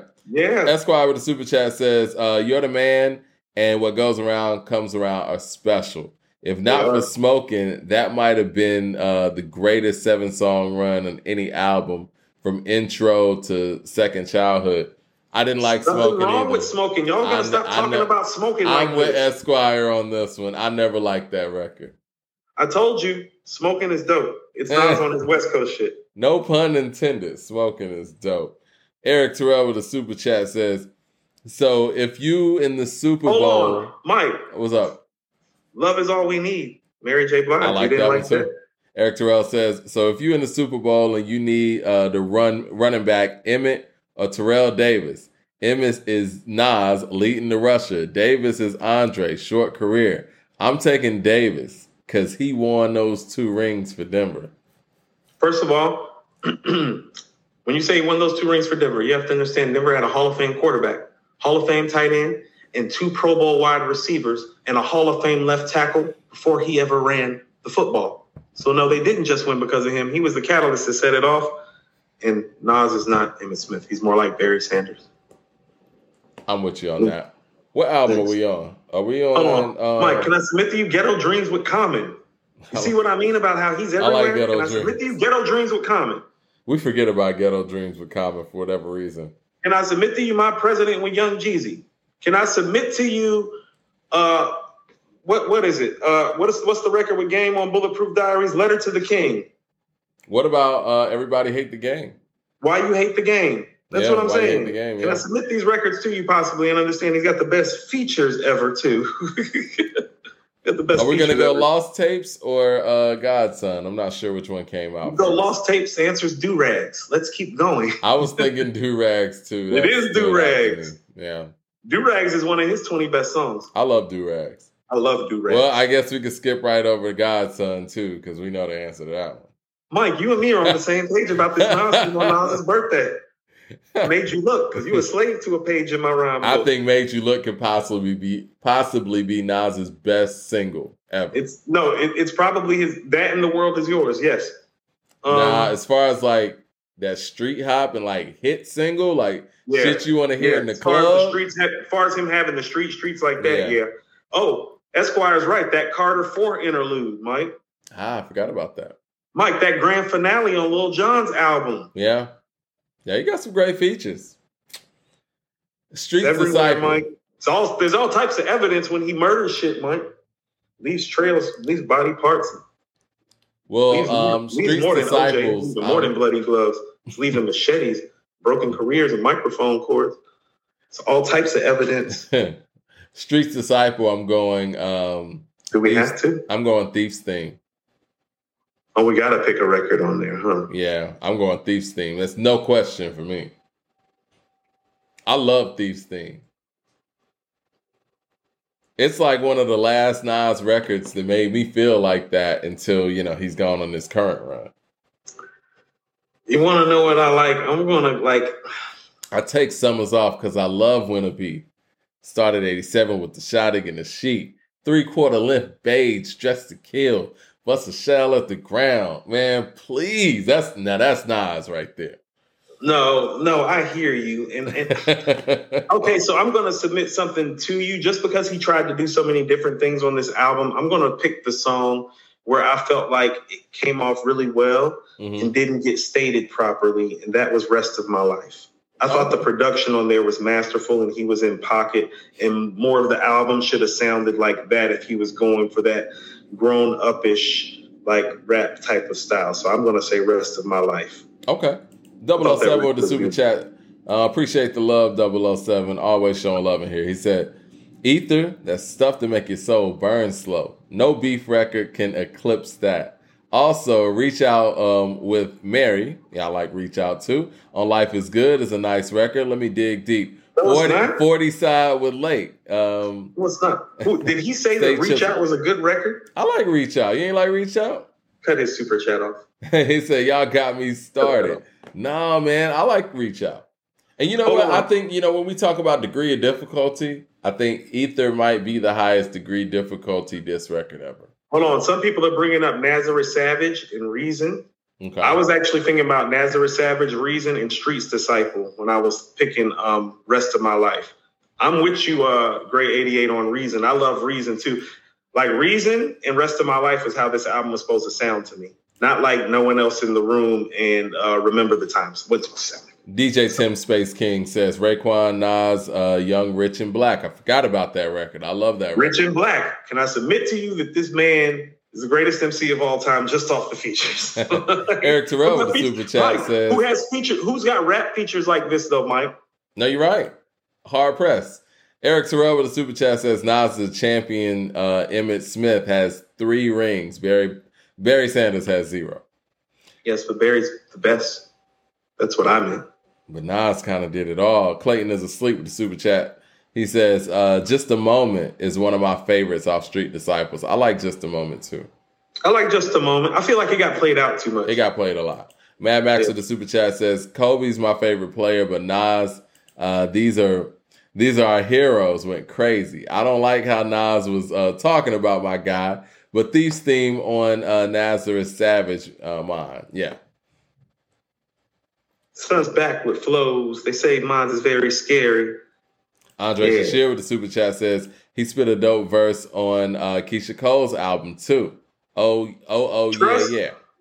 what was that? No, Trust was a record with Monica. I know oh, oh yeah, yeah. I think. Um, okay. So what album we on? Hip hop is dead. What you got? I mean, Mike, there's only really two contenders. There's Black Republican, and then there's Hustlers. Which one are we taking? We're probably taking Black Republican because it's their best collaboration. I Hustlers love the better record. I, listen, I love Black Republican. I'm taking Hustlers. I love Black Republican, but I think the best record on there is Still Dreaming. Okay, first of all. And you know what? Is uh, Can't Forget About You's on there too. I love Can't Forget About You. I think that's a great record. Can't Forget About You is better than Still Dreaming to me. But what I would submit to you is, is that um, we can't cut your super chat off, Mike. But if we could, this would be the point that we would do it. No way in hell that that song's better than Black Republican or Hustlers. I love Black Republican. You know I do. I think Jay. I think Hustlers up. is better. I mean, like the Dre beat, that was that was pretty dope, and they were rapping on there, rapping, rapping. I think rapping, rapping. I think with Black Republican, I feel like that's more Jay Z's world than than Nas's world. But yeah, if you ask me, if we be real, real, Hustlers. It, Black Republican is my favorite song on the album. But I don't feel like that's a Nas song, if that makes sense. So that's why I like Hustlers, because Hustlers feels like a real like collaborative effort, but it's still a Nas record. But wait a minute, you don't like Still Dreaming? I do. I like still. Oh, okay. I would put Still Dreaming third. I like Can't Forget About You, man. I like the way that him and uh, Chrisette Michele sound together, or at least the way Chrisette Michele sounded over that um, that Nat King Cole. No, I love it, but I don't. It would be third or fourth. Like, Can't Forget About You or Still Dreaming would come right after Hustlers and Black Republican for me. Yo, Kanye showed up on Still Dreaming. That verse is crazy. No, he did. One of the highlights. That's what I mean. That was the problem with Hip Hop is Dead. It's like, well, the, the, the, three main highlights outside of Can't Forget About You. That's why Can't Forget About You gets remembered on that album so well. Well, it's his only great performance by himself on there. The other great performances, one was with Kanye, one's with Game, one's with Jay. The rest of it's a mid. Yeah, you're right. 007 with the super chat says his verse on Braveheart it was wild. Next album. It's got bar work everywhere. Untitled. The End album. I guess that's what we're gonna call it. You go. Just, You know what song I love, and I listened to this song the other day. N I G G E R. I love that. We record. are. So On I'm the road to gonna. riches, the diamond rings. In the land of the blind, the uh, man with one eye is the king. No, I dig it. Except, except I don't. Give me fried chicken with Busta Rhymes. You like fried chicken? Okay. That's a story with a concept too that belongs in his storytelling catalog. Somebody said that in the uh, in the chat too. Um, I also like Sly Fox. I liked where he his, he was mentally on that album, but I like I like fried chicken. You know what other one I like on there? Y'all my niggas. yeah, Where he was like, "What could I do to authenticate my niggadness? Call the dealership, all ridiculous. Buy some 28 trends. Oh, that's some nigga shit." distant relatives. Oh, let me get to the super chat while you ponder that. Uh, Dang two five two says, "Hold down the block, let there be light, sir." Man, Yeah, Max in the super chat says, "I mean, Nas is more uh, OJ or Walter Payton than Barry. When you think about Barry, I think about uh, rap gymnastics like Rakim or like Lauryn's greatness uh, that she left." OJ didn't which- win nothing, and Walter Payton only won one, and they didn't get him a touchdown in the game that he did win. Speaking of which, man, I changed my dream trio from Friday. I know I said Tupac, Lauryn, and Kanye to produce it when they said that um, they needed us to pick an MC, singer, and a Mhm. producer. Mm-hmm. I'm gonna say Mos Def, Lauryn, and Kanye. Everybody could do everything in that group. Okay. Everybody can do everything. You got a producer that can rap. You got two singers that can rap. Everything's covered. Okay, Mike, let me let you know something. I'm gonna let you know something now. I'm gonna let you know exactly what it is right now. Good luck getting that album out. Oh, Good it's, luck- it's never luck- gonna come Good out. luck getting those three people to record music on time in a timely fashion in some sort of synchronized weather.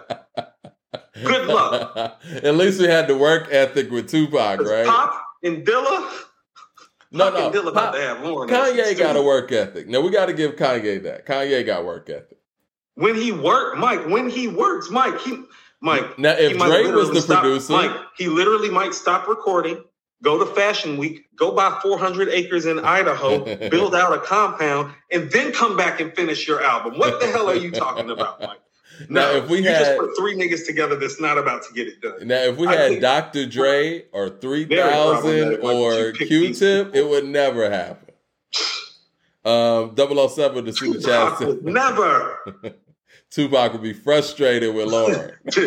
Tupac would be leaving nasty voicemails for Lauryn and Dilla if they wasn't there like 10 minutes before when he walked in the room. Be like, somebody call Lauryn. Like, call, nigga, where the call her ass right now. No, I don't care what the fuck Rohan just did. Tell her ass to come to the studio now. Like, get her there. Get her there. 007 says uh the end mixtape was better than the album. See, I gotta go check the mixtape. I ain't even seen the mix. I ain't heard the mixtape. Not about the mixtape. Man, Nas got work, man. He got work all A over lot the work. Let me go to some of these super chats and we'll get to that distant relatives real quick. Uh Andrew Green with the super chat says uh for a feature verse, War off DJ Clue, the professional part three was crazy. You know, I'm a big fan of the one that was on uh the first professional. Queens niggas rock ice and smoke hydro. Key P for the beef and ever hide yo. Young niggas from the bridge, and too, yeah. Um Trey Mo says Mariah Carey slash Joe make it last forever with Nas. Fire. Yeah. Yes, it is. Great Told feature. Told you everywhere. Let's Yeah, see. hi. Distant relatives, man. Where you, what you got here? What do you think, Mike? I, love think distant blessings. relatives. Patience sticks out to me. I thought about patience. I, I did, but I think Count Your Blessings is my favorite. Okay. Not mad at that.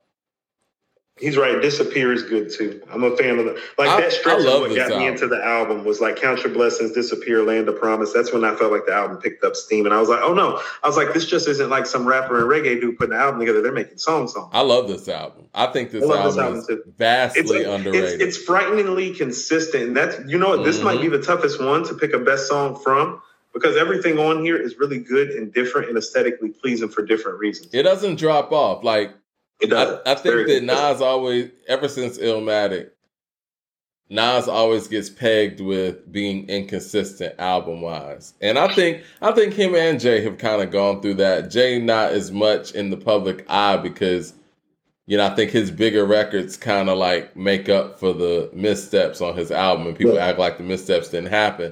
But this album is one of those albums that just flows, man. It And you can't really pick a point where it drops off.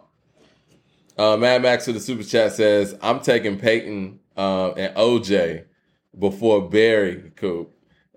he says, "Barry You can do taps uh, tap dances ain't gonna win you the um, ain't gonna win you in the postseason games. When it's uh, when it's third and one, juice and sweetness got it all." How many times was Barry Sanders in the playoffs? Okay, so I want you to understand something. I think four or five times, half his career. So Barry Okay. Sanders played 10 years. Mike, do you know how many times he made all pro first or second team? Ten years, right? 10 times. He made Yeah. first he made first team six times and second team four times. It's the best running back ever. If you Barry would have given him half of what those other guys has, he'd have a ring. It's the most dangerous player ever. Mike, there are rumors that when he was at Oklahoma State, coaches used to tell the defensive players not to hit Thurman Thomas too hard so that he would get injured and Barry Sanders would have to come in the game and play running back too because he was just punt return and kick return until Thurman left. Mm. Do you understand that's how ridiculous he is? College coaches like don't hit the, don't hurt the starting running back because we're more afraid of the backup. LP with the super chat says uh, he was telling his white fans that he don't need their money. Rather go gold while Jay was dumbing down for dollars. Hip hop is dead and uh, until uh, is him walking his talk. Yeah, yeah, yeah, yeah. I guess he's talking about the end album. Yeah, hip hop is dead. I felt like Nas wasn't really trying on that album. 007 says New Jersey shout out uh, just just in case remix with the uh, just in case remix with Jaheim. Yeah, I remember that. Yeah, that was fly. I like the just in case remix. I forgot about that too. That's not on my 33. Damn, he got a lot, man. You might you might be right, man. I'm gonna have to line you. up his features with Jay's features, man, and we're gonna really see. You don't want to do that to Jay. That's what I'm saying. You're thinking about that Best of Me and Fiesta remix and like them Biggie features, and it's like, yeah, I mean, like all that's great. Keep going though. Life is good. You want to know what? It used to be cherry wine, but when I hear him on the Don, it's like, oh well, we don't hear that guy anymore either. Until he came back, so I'm going back to cherry wine. Cherry wine's my favorite song on Life is Good. I was gonna say I'm I lean towards cherry wine because. I Daughters is a great song, right? it's original. Yeah. Daughters is a great song. I love Back When, but it's not a better song than Cherry Wine. It's not. Yeah. Eric Terrell with the super chat says CeeLo, Drake, and Timbaland. Nothing but hits. That's a really good and, I, and, combination. and- I like the I like honesty of cherry wine. It's like when he starts off and he's like, I want someone who likes the champagne I like. mm-hmm. You You know, know- it gives you insight immediately into where the record's going, and it's beautiful. It's like your favorite rapper isn't introspective like this when he's talking about what he wants out of life or out of a girl. It's part of what makes him who he is.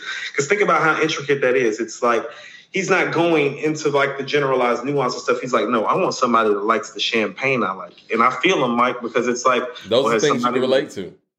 well, no, I mean, even with this, this is what he's saying. Like certain people like even certain types of champagne. Like I had a conversation with the lady last year, and she's like, "Oh, you know," me and her ended up talking because it was like she's like, "You know, I like to have a Veuve Clicquot or a Roder as opposed to like a Schramsberg or a Moet." And I was like, "Oh, I was like, oh, me too." And then we got into talking about like years of Dom and stuff, and it's like, "Oh, those are the things that kind of like excite you about somebody potentially." Yeah. Those And so he's saying a lot by saying a little with that intro. That's what I mean. Your best rappers don't give you that usually on just a single that's like technically a love song. It's a lot. Rakasha with the super chat says, Nope, I'm gangster, gotta eat rappers. That's the acronym to slave and the master. Man, I love that record. By far, to me, the best song on Untitled. Um, let me see, is there any more super chats? Okay. Nasir. White label's where I'm going. But go ahead. I think it's probably because of my travels. I'm probably going Bonjour because I, figured love the way he's go Bonjour. talking on there because I can relate to it. Yeah. I like Bonjour too. I think that And it's- and it's- everything and, was and- and it's grown up without being stupid uppity and like it's relatable. It's like where he's like vacations i didn't like gave myself a guilt trip. It's like no i've been through that of like going and blowing money somewhere being like damn i didn't even have a good time. I just spent all this money. I don't feel good about it. It's i hate to talk it. It's it, it's that rich nigga rhetoric actually that jay made famous and you don't hear nas do it well and often but when he does and can put it together, like I think that was one of the key components to Nas here is that a record like that would have never made his previous projects because he wouldn't have got somebody to sing on it. Kanye got somebody to sing on it. It's like, no, no, no, we're gonna pimp this out a little bit. We're gonna break this melody down at the end, loop your vocals back around, riff on them. You know, Well, let's talk that's about Nas coming real into quick. it and making it worthwhile. I can't hear Ye on the rest of the project like that. I hear Ye on Bonjour and everything. Let's talk Like about Nasir executive real quick. Let's just go through it. Not for the radio. I don't hear Ye on there. I wasn't really a big fan of Not for Radio. It's dope. I think it didn't need Puff. I think that was what the delay was for. I They- didn't like the fact that Puff was on there. Yeah, they, they they were waiting for Puff to bring in his vocals or something. I mean, it was a cool intro. It, it sounded like they were trying too hard to recreate "Hate Me Now" and all of that, right? That whole energy. But "Cop Shot the Kid," I like that record. White I like it. I don't love it. I like it. I, I think that it. the repetitiveness of the They could sample have done better. annoying. How about that? But the, I expected more out of the two of them on that record. Okay, Like I was expecting what would Meek do level. White Label, like that. I love that record. I think it's the I best. think White Label's a freestyle. Bonjour, dope record. Everything. I think for a lot of people, that's their favorite record on the album. Right. Adam and Eve. I think Adam and Eve's a good record. Adam and Eve is dope. I think people love the beat the Adam and Eve. Simple things. It's a dope record. Like Yeah. I told you, this is a dope album. Yeah, I mean, I, I don't know. I, maybe I don't know. The I timing might have been bad. I think the timing was bad. yeah, And I think there are like little nuances about this album. The mixing, the engineering, the clarity of the sound could have been done better. Now, here's what I tell you: these songs are good, but Nas is just good on here, and that's the problem. And you pick up a Nas album from Nas to be great. He is just good on this album and not great. I can't That tell you the be- best verse on this album from him. It would probably be everything off the top of my head, like one of those verses. Yeah, but then I would probably go to White Label to the first like actual Nas verse verse though. Right, right, But it's like no, that's Nas. right. Yeah. Uh, Shots rang out says, uh, Kells and Nas, uh, did you ever think? Did you ever think the I forgot about That that. was the shit. That was tight. 007 says, Life is good. Had, with the instrumental. what's that? I bought the CD to that with the instrumental. That's how dope I thought that record was. That shit was dope. Nah, that shit was everywhere. That Double O- shit's dope. 007 said, Life is good. Had Black Bond. I love that song. Yeah, Black Bond was dope. We're not. We're not. We're, this is not. Y'all be adding them extra tracks to Life is Good. That's at the end. You know those are bonus tracks. We ain't counting bonus. we got to count bonuses too. No, I'm not letting y'all sneak in bonus tracks. Born King Not with the super that. chat says Jay uh, Jay bites from Nas and does a song with Damian. Also, he did New York State of Mind with Alicia Keys and Rakim. Then Jay bites and with Alicia and does his song. Yeah, yeah. Some people are creators and originators, and you know. Uh, Jermaine Young with a super chat says, "Best song on Life is Good is Where's the Love." Okay. Okay. Um, hold on, Philip. Uh, make sure I ain't skip nobody here. Okay, Jermaine Young there. Because we want to put some respect on people's super chats.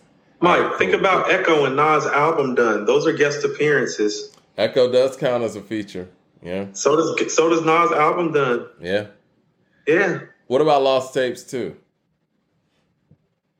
Oh, um, highly that was favored. difficult for me.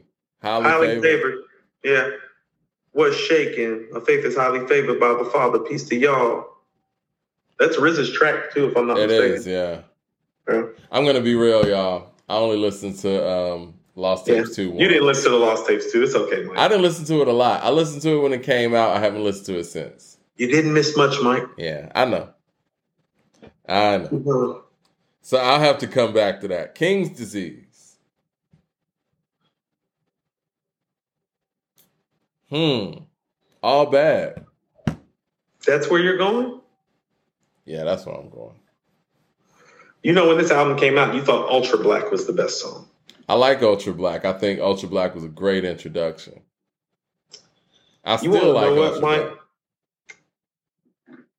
I gotta say that although personally, I think that 27 Summers is the best song on KD1. Mm-hmm. I think it's 27 Summers. But when I heard Spicy Mike, I knew Hit Boy had found something with Nas when he made that work. Okay. Because Spicy was one of those moments where it's like, did Nas just make a banger? I remember you saying that. I think you said that on our original broadcast. I did say that on our original, Yeah. I actually talked about my cousin who who actually works in Hollywood in LA. He was home in town and he literally was in the hallway washing clothes when I got home. He's like, cuz you heard spicy? I was like, Nas made a banger. He was like, nigga, Nas made a banger. And we're we're grown ass men. We are running up and down the hallway, high fiving each other like we were fucking eight and eleven again. I'm seeing Spice. people say The Cure. I'm seeing people say Car 85. Big ass kids over spicy. It's like Nas made a banger. It's like we can ride to this shit, cuz he's like, I know. Car 85 is popular in the chat. You know, um, I'm with Car 85 too. That was one of those records that when I Blue heard Benz. when I heard KD one, I was like, yo, this one sounds different. Blue Benz too. Those really Yeah. stood out. Uh, our man with the super know- chat says, "Peace, brothers. Uh, did y'all mention Esco '97 off of the Men in Black soundtrack? That was a dope soundtrack too. I forgot about that. See what I'm talking about, Mike? he's the Jesus, GOAT. Mike. Yeah, he's the greatest rapper of all time. He's the greatest rapper of all time. Yeah. We're forgetting about great stuff that he's done. That Escobar 97 shit was fly off Yeah. the Men in Black soundtrack. That's what I'm saying. He's got dope shit everywhere. Mike. Yeah, It's ridiculous. Yeah, he got a lot of. Yeah, I'm gonna have to go back and yeah revisit some. He's made so much stuff that we forget. Or at least I have. We're gonna have to do like a greatest never released like playlist and throw it up on Spotify and I like think put the link up in the chat for people. Sean with the super chat says on KD2, what rapper has the better track list? One through nine. Fire. Yeah, KD2. I'm about to say, I'm about to say that's where we're going next. You want to just go to KD two? I mean, I'm assuming you're picking um you're picking all bad. I'm gonna take spicy, Mike. Okay. Yeah, give me Well, I'm assuming on uh, KD2 you're picking Death Row East, right? my favorite song. I didn't say it was the best song. But how about this? Death Row East happened because Spicy happened. That's what I'm talking about. It's like, oh, y'all can do this. You can do this for Nas. You can give him some shit that slaps, and he's still gonna be okay. That was always the knock, is that his stuff that's supposed to slap for the clubs and slap for the radio doesn't slap as good as Jay, Big, and Pac stuff. And for the most part, it's been right. And then he's this part of his career he starts making spicy. And then you hear Death Row East, but it's still store run, like it's well, you store know, nobody. KD2 is difficult for me because I think it's the best album that he's made at that time. What was it 2021? yeah, probably like the best album he had made in 20 years almost. Yeah, it was. And so I like Store store run moments. I like YKTV, but nobody is special. It is. It's store run or nobody. Even I mean, as much I as think I I'm gonna go East, I'm not that much of a Death Row East fan that it's like I don't see like it is for what it is. It's nobody or store run. Those those songs belong on his greatest hits. Think about that. He It made does. his best album, so to speak, at that point, 20 years prior, and 20 years later, he made two records on this album that were greatest hits, like all time. Like if if nobody or store run were to make his greatest hits, nobody would be mad or surprised. And that was the first time I'd heard him make two songs like that on one album since God's Son. I'm gonna have to Get go Down and. Made You Look. I, I gotta go nobody. It's special to hear him and Lauryn again, and the fact that Lauryn's spitting on here, and it's a verse of the year contender with Lauryn. You know, it was number two, to be specific. It was Yeah. the verse of the year for most of the year till he dropped Magic. right. Thirty six Right. Chambers with the super chat says the fact that KD one has so many songs that people pick from or their favorites speaks volumes. Yeah, it does. That's- Uh, Darren Harris with the super chat says 27 Summers should be uh, a full song. I know. That's why I didn't pick it because it's not really a full record. We haven't even bought up the firm collaboration full circle. AZ had one of the best verses of the year on there. Dialogue superb. Cal- Flies causing the curb. Word when I evolve, a higher God emerged. Ugh. 40 side is crazy. People like 40 side. I like 40 side as well. Brunch on Sunday. I told you, Mike. I was like, is this nigga having fun? I was like, is he Yeah. making this happy shit sound good? He's never been good at making this happy shit sounds good. I never want to hear him happy. I was like, Esquire is that with the brunch on super Sunday? I was like, cut that up. That sounds great. It sounds great. Is he making happy stuff sound good now? Is that what Hit Boy got him doing? I was like, okay. Esquire says, uh, best LP since Life is Good. 20 years is a stretch. I think KD2 is better than Life is Good. He said he said since his best work has in the last time that he made something that was comparable to KD2 was still mad at God's Son. Now life is Yeah. good. That's what he's saying. He's I putting think KD2 ahead of life is good because it belongs ahead of life is good. I think KD2 is better than God's Son as well. Store running, nobody's better than everything on life is good. You do understand that, right? Yeah. Well, Everything. now we're on Magic. Uh-uh. and uh-uh. you know that. Hold, hold, let me world stop there. Let me stop there. The fact that I I world problems for this believe. First of all, the fact that I believe that KD2 is the best album that he had made in a 20 year period, and he went back around months later and made an album actually better than that is crazy. Very problematic for these other rappers, Mike. 27 years into his career. It's one of the most impressive things I've ever seen in rap. In music. honest. Yeah, Music. yeah. I think that goes like- in the like- overall no, no, music. This is what I mean. Like yeah, you're the right. Beatles, classic stuff. They have the best like seven, eight album run by like a rock band ever, but it's seven, eight albums in a row. You understand? yeah, Michael yeah. Jackson's yeah. run, Mike, Yeah. off the wall, Thriller, Bad, Dangerous. They got released in succession. Mike, Controversy, 1999, Purple Rain, Around the World in a Day, Sign of the Times, Under Cherry Moon. No, they got released in succession. Gap, 25, a quarter century gap between your seminal works. Mm-hmm. It's never going to happen again. What you picking for Magic? Uh, Magic.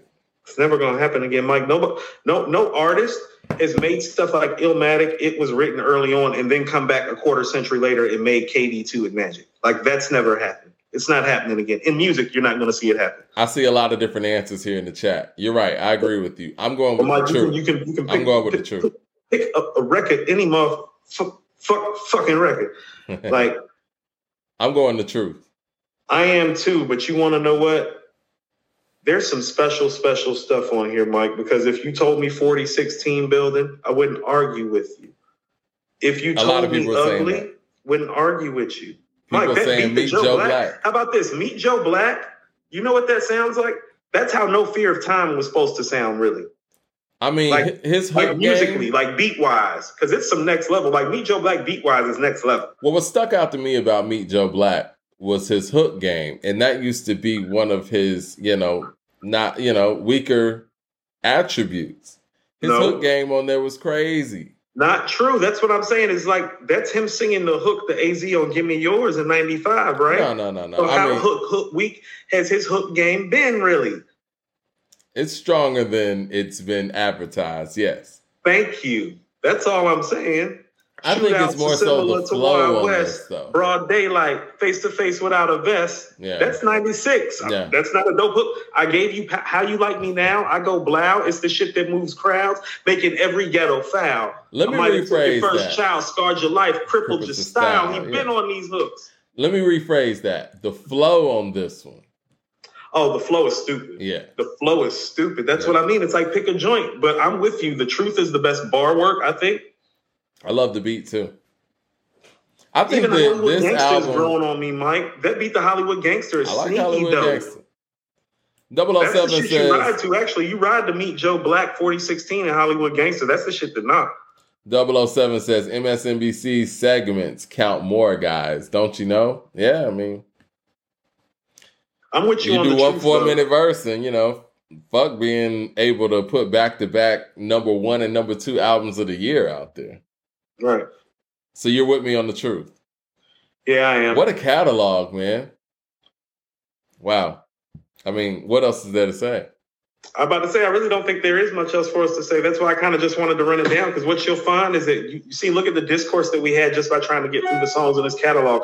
Look at how much unreleased and guest appearance stuff just kind of started coming out the woodwork between us and the chat. Look at how many people for every album we go to is listing three, four, five, six, seven, eight songs. And again, I know people think that you know people who probably just subscribe to the channel, and you know if you're not subscribed to the channel, subscribe to According to Hip Hop. Click that bell icon so you know when we going live. But I know a lot of people feel like you know we just Nas riders or whatever.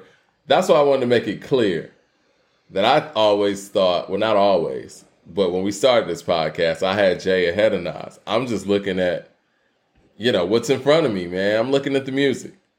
And mm-hmm. by far, he's the best rapper of all time. I mean, there's no other way to put it. I mean, if you want to talk about bar for bar, you want to talk about the longevity, you want to talk about the catalog of music, like you said, a lot of the unreleased stuff. You want to talk about the features, you want to talk about storytelling ability. There's nobody that we could match up story for story with his catalog, just on some storytelling shit.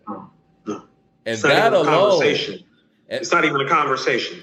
And like, how about this? Even if There's we put quality aside, even if we put quality aside, you know what I'm saying? And then you add the quality on it, it's like, no. That's what I'm saying. So how about this? Like the, the distance between him and the next best storyteller is a bigger gap than him and the next best lyricist because that would be Rakim or Thought if you felt that way. You feel what I'm saying? Well, like I've always is, felt that gap. That gap is small. The gap between him and the next best storyteller, that shit is wide as fuck, Mike. Well, this is what I'm gonna say. I always had Scarface and Ghostface ahead of him storytelling wise, but if you want to talk about if you're basing best storyteller as in who has the most stories, yeah, I mean, he not even he, most. These are the best too. They, no, no, no, no. I feel you. Yeah, but I mean, those three. I think those three Look, have the best storytelling abilities, right? So if right. you want to just match up how many stories Ghost has, how many Scarface has, and how many he has, it's not fair. You know what I'm saying? It's not. That's what I'm saying. Like yeah. you'd have to put their two catalogs together story wise to line up to all yeah. his stories. It's impressive. It is. You know, and I think that we should applaud, you know, our not only our legends, but the people who are still pushing things forward. And we still got KD3 on the way slated for this year. And well, let's we got to give props for props is due. And again, I'm look, I'm man enough to admit when I was wrong. I was wrong, you were right. Nas is the greatest ever. Well, here's the thing about it. So let's kind of end it like this, and this might be a good way to like kind of wrap out and lead up with a lead a, uh, leave out with some super chats and give people time to leave their comments before we get out of here. But mm-hmm. let me leave you with this thought: if his single game was as good as Tupac, Biggs, and Jay's, this wouldn't even be a conversation. So although he checks so many boxes, the main box that he needed to check to clear this was the hit records, and he doesn't have like those epic bangers like they do. That's why it's so good to hear him make a spicy in a 27 summers in yeah. a death row east because that's the only thing that he was ever missing because if he were to have that think about all the other stuff that he said well he's got them on everything else really. Yeah because he, got them on catalog. Have... he's got them on stories. He's got them on lyrics. He's got them on on song to song basis including Pac. He's a more consistent song maker than Pac. His his songs don't are not as classic as Pac's, but he's right. done more classic stuff than Pac. Same thing with Big. And so that's what he was really missing, but he has everything else. If you want to go and say that Biggie and Pac's and Jay's records are bigger at their peak, that's fine, but that's it. That's all you got. Like you got Dear Mama and One More Chance and and um and I guess Big Pimpin' and like that's fine. But every other box belongs to him pretty much. Jermaine Young with the super chat says magic should be referred to as uh, ill magic. I like it. Yep. I like it. Ill magic. Uh, Andrea Green with the super chat says, I gave you power is one of my favorite hooks ever in rap. Told you it's, it's one of the best hook. hooks ever. It is a great hook. Esquire says 17 albums uh, with at most four mediocre slash bad projects. Yeah, incredible. LP Hold on, think says, about this, Mike. Mm-hmm. They shooting uh, made you look. You a slave to a page in my rhyme book. He's been nasty with the hooks. Yeah, you're right. Made you look's an incredible hook. I'm, I mean, I know people hate when we do this, but they're number one and two. I don't know if Jay Z has a made you look hook in his catalog. He doesn't. Just doesn't. It's not impersonal. It's just evidence, Mike. That's what I'm saying. It's like we can play the tracks out. Mm-hmm. LP Yeah. with the super chat says KD2 and Magic are hip hop classics, not just for Nas. Okay. I'm with Magic it. Are you are you willing Magic to call is a those? definite hip hop classic. K, KD2, KDT's holding up pretty well so far. It's only been a year though. Andrew Green with the super chat says uh, Death Anniversary is dope unreleased record too. Yes, Death Anniversary is dope. hmm Um, MC. Burial, the 50 Cent disc, that was dope. Oh yeah, I was just playing that. The Esquire the Stillmatic, the chat. Stillmatic disc over the in full beat. That's what I mean. Yeah. Esquire with the super chat says Nas is the only MC who can tell um, who could tell such vivid stories without compromising rhyme scheme and literary devices. Face Ghost big and Cube can't match that. When you talk about like detail, like no nobody matches his level of storytelling. Uh, Mad Max of the super chat says after nobody, I don't like KD too. Until Nas's uh, good songs like No Brunch on Sundays. I think it was what Brunch on Sundays, right? Nah, so when people call KD2 a classic, they bugging. Relax, Magic is. Yeah, I think Magic up the level too. 007 says, I'll say it again. He's hanging around the Wu Tang Clan and performing mixtapes, uh, 90s stuff. KD3 might be special, and Jay Z faithfuls will have issues. Well, here's what I'll tell you. Okay, so we got any more super chats right quick, or can I get to just Uh, one more. Andrew Green says Star Wars is fire. He killed those verses. He I did kill love- Star Wars. I love Star Wars. this is what I'm talking about, And then, and then when you want to talk about Star Wars, what about On the Real? I love On the Real. I was Yeah. thinking about On the Real is my favorite unreleased. Mike, Yeah. On the Real. All you crab niggas know the deal. Niggas he can even bust. take his own shit and make it a dope hook. He's done that so many times. Yeah. The message. The message is primo. I mean, is, I mean, is them taking his shit and just chopping it up? People are asking. Leroy Green what is Jay Z's best hook. Yes, Leroy Green, please tell us what is Jay Z's best hook where he's rapping the hook. Well, well, here's what I tell you. No, no, no. Forget that. Forget that hook thing. What we really have here is we have because he's not winning that. We have Illmatic. It was written. Stillmatic. Lost Tapes. God's Son. Life is Good. KD two. Magic. KD one. I am and Distant Relatives. All of those are over fours out of fives or eights out of tens. Correct. I'm with that. I am would be the weakest one on there. Correct. You you named I am? Yeah. I don't think I am so four. Okay. I'm cool with sliding But you know, out. and that's unfortunate because that is uh he said cough up a lung, Mike. Oh, he's talking about Marcy's son. Ain't nothing nice. Okay, you want to go? I love where I'm uh, from. Where I'm from? Okay. cough up a lung where I'm from, Marcy's son. Ain't nothing nice. No, I'm cool with that. You know It's what? You know what I think his it's best not made you look. You But know what I think dope. his best hook is? It's not even on his song. Straight out the gate, y'all. We drop hits. Tell me how nasty can you get all the way from the hood to your neck of the woods? It's real. One thing for sure. Sure. I no, think you're that's right, Mike. He might be. That's his most infectious hook. Yeah. Because he didn't write Can I Get Her? That's Ja Rule. Okay. So look at this. What I'm trying to say is, is that show me the other MC that has one, two, three, four, five, six, seven, eight, nine, ten albums that deserve to be rated four or better. And that's and, and that's if we say that I am and Nasir, Street's Disciple, Hip Hop is Dead, Untitled, and Nostradamus are not fours. Wow. Well, I mean, we would have to pull Jay in there, right? I would say reasonable doubts there.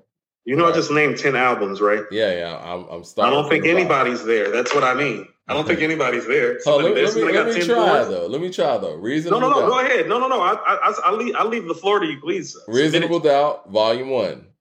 Right? You Yes. got volume one over four? Okay. Volume two. Yes, yes, Volume two. yes, The Dynasty. yes. Okay. Barely, The Blueprint. definitely Blueprint two. negative. Okay. I'm fine with you uh, rejecting that deposit. That is not a four. You Uh, know that the is a Black whole bunch of Album. Around The. Black Oh, that's Album. a definite too. It's a definite. uh, American Gangster. That's a definite. The Blueprint three. Barely, but yes. Watch the Throne. No. Oh, come on. They're to kill you for that one. That's a, Told you that's a mid. But go ahead. Go ahead and give Watch the Throne. Go ahead. It was well received. That's nine. that's nine. 444 is the decider. Well, here, but here's what I'm saying too. 444 Is, is gets that, no four. Okay, so that's what I'm saying is, is that look at the stuff that you name, look at the stuff that I name. How close do you really think this is?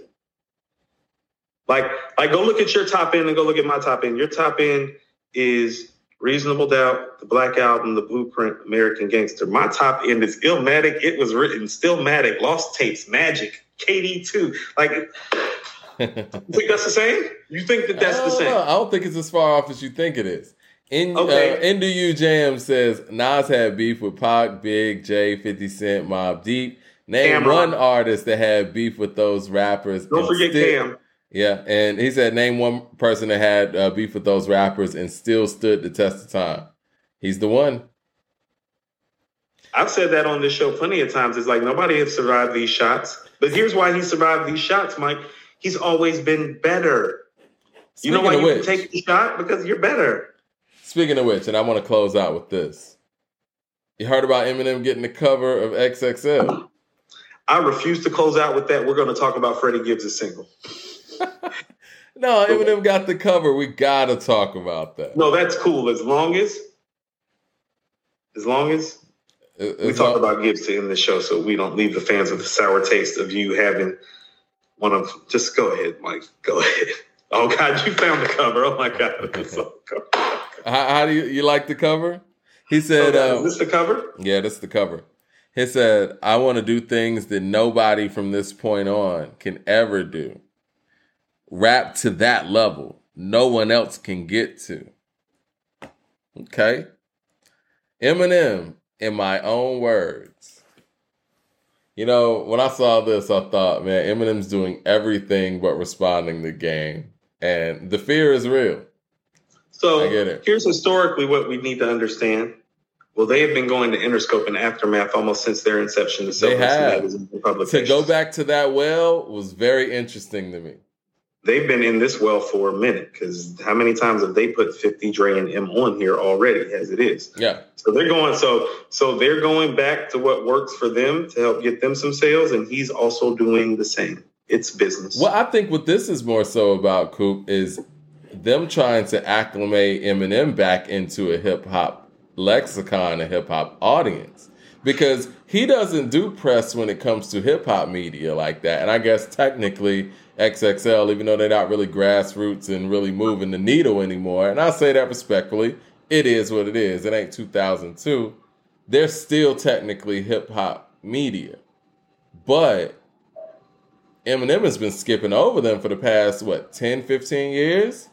And now, since his legacy in a lot of these hip hop conversations is kind of wavering, and Game said what he said on a on a big megaphone and broadcast it. I know a lot of people want to deny the things the game's saying and act like this record doesn't exist, but some of the things the game's saying on this record, people really feel like, and people really, you know, feel that way. They don't play his music.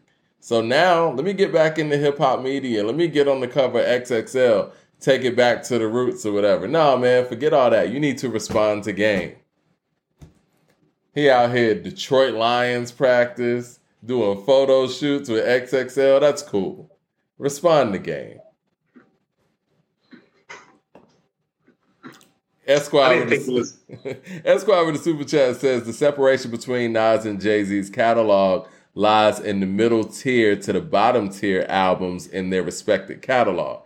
Compare their worst five to seven LPs. I agree with that. I can agree with that because like 444 and Nostradamus are like like Nostradamus better than 444. I know that.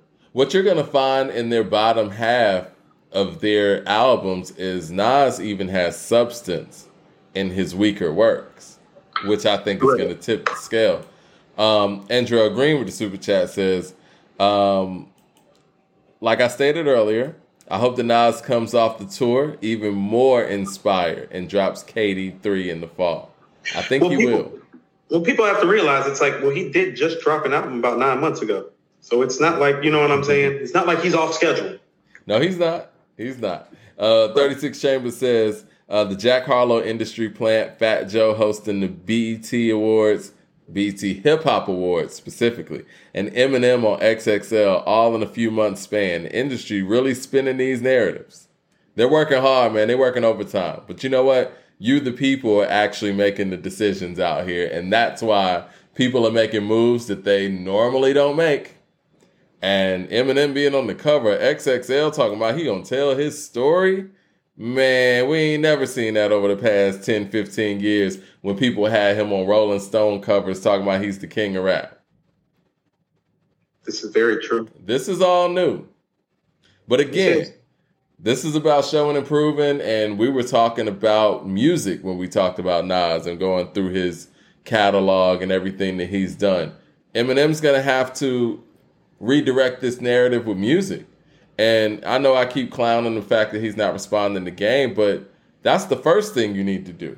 If you want people's, um, if you think that everybody is off course in how they view Eminem's legacy and they hate you now just because we're hating or whatever, whatever, respond to game and prove to us that you are one of the greats, demolish that, and then come with some great music. That's it.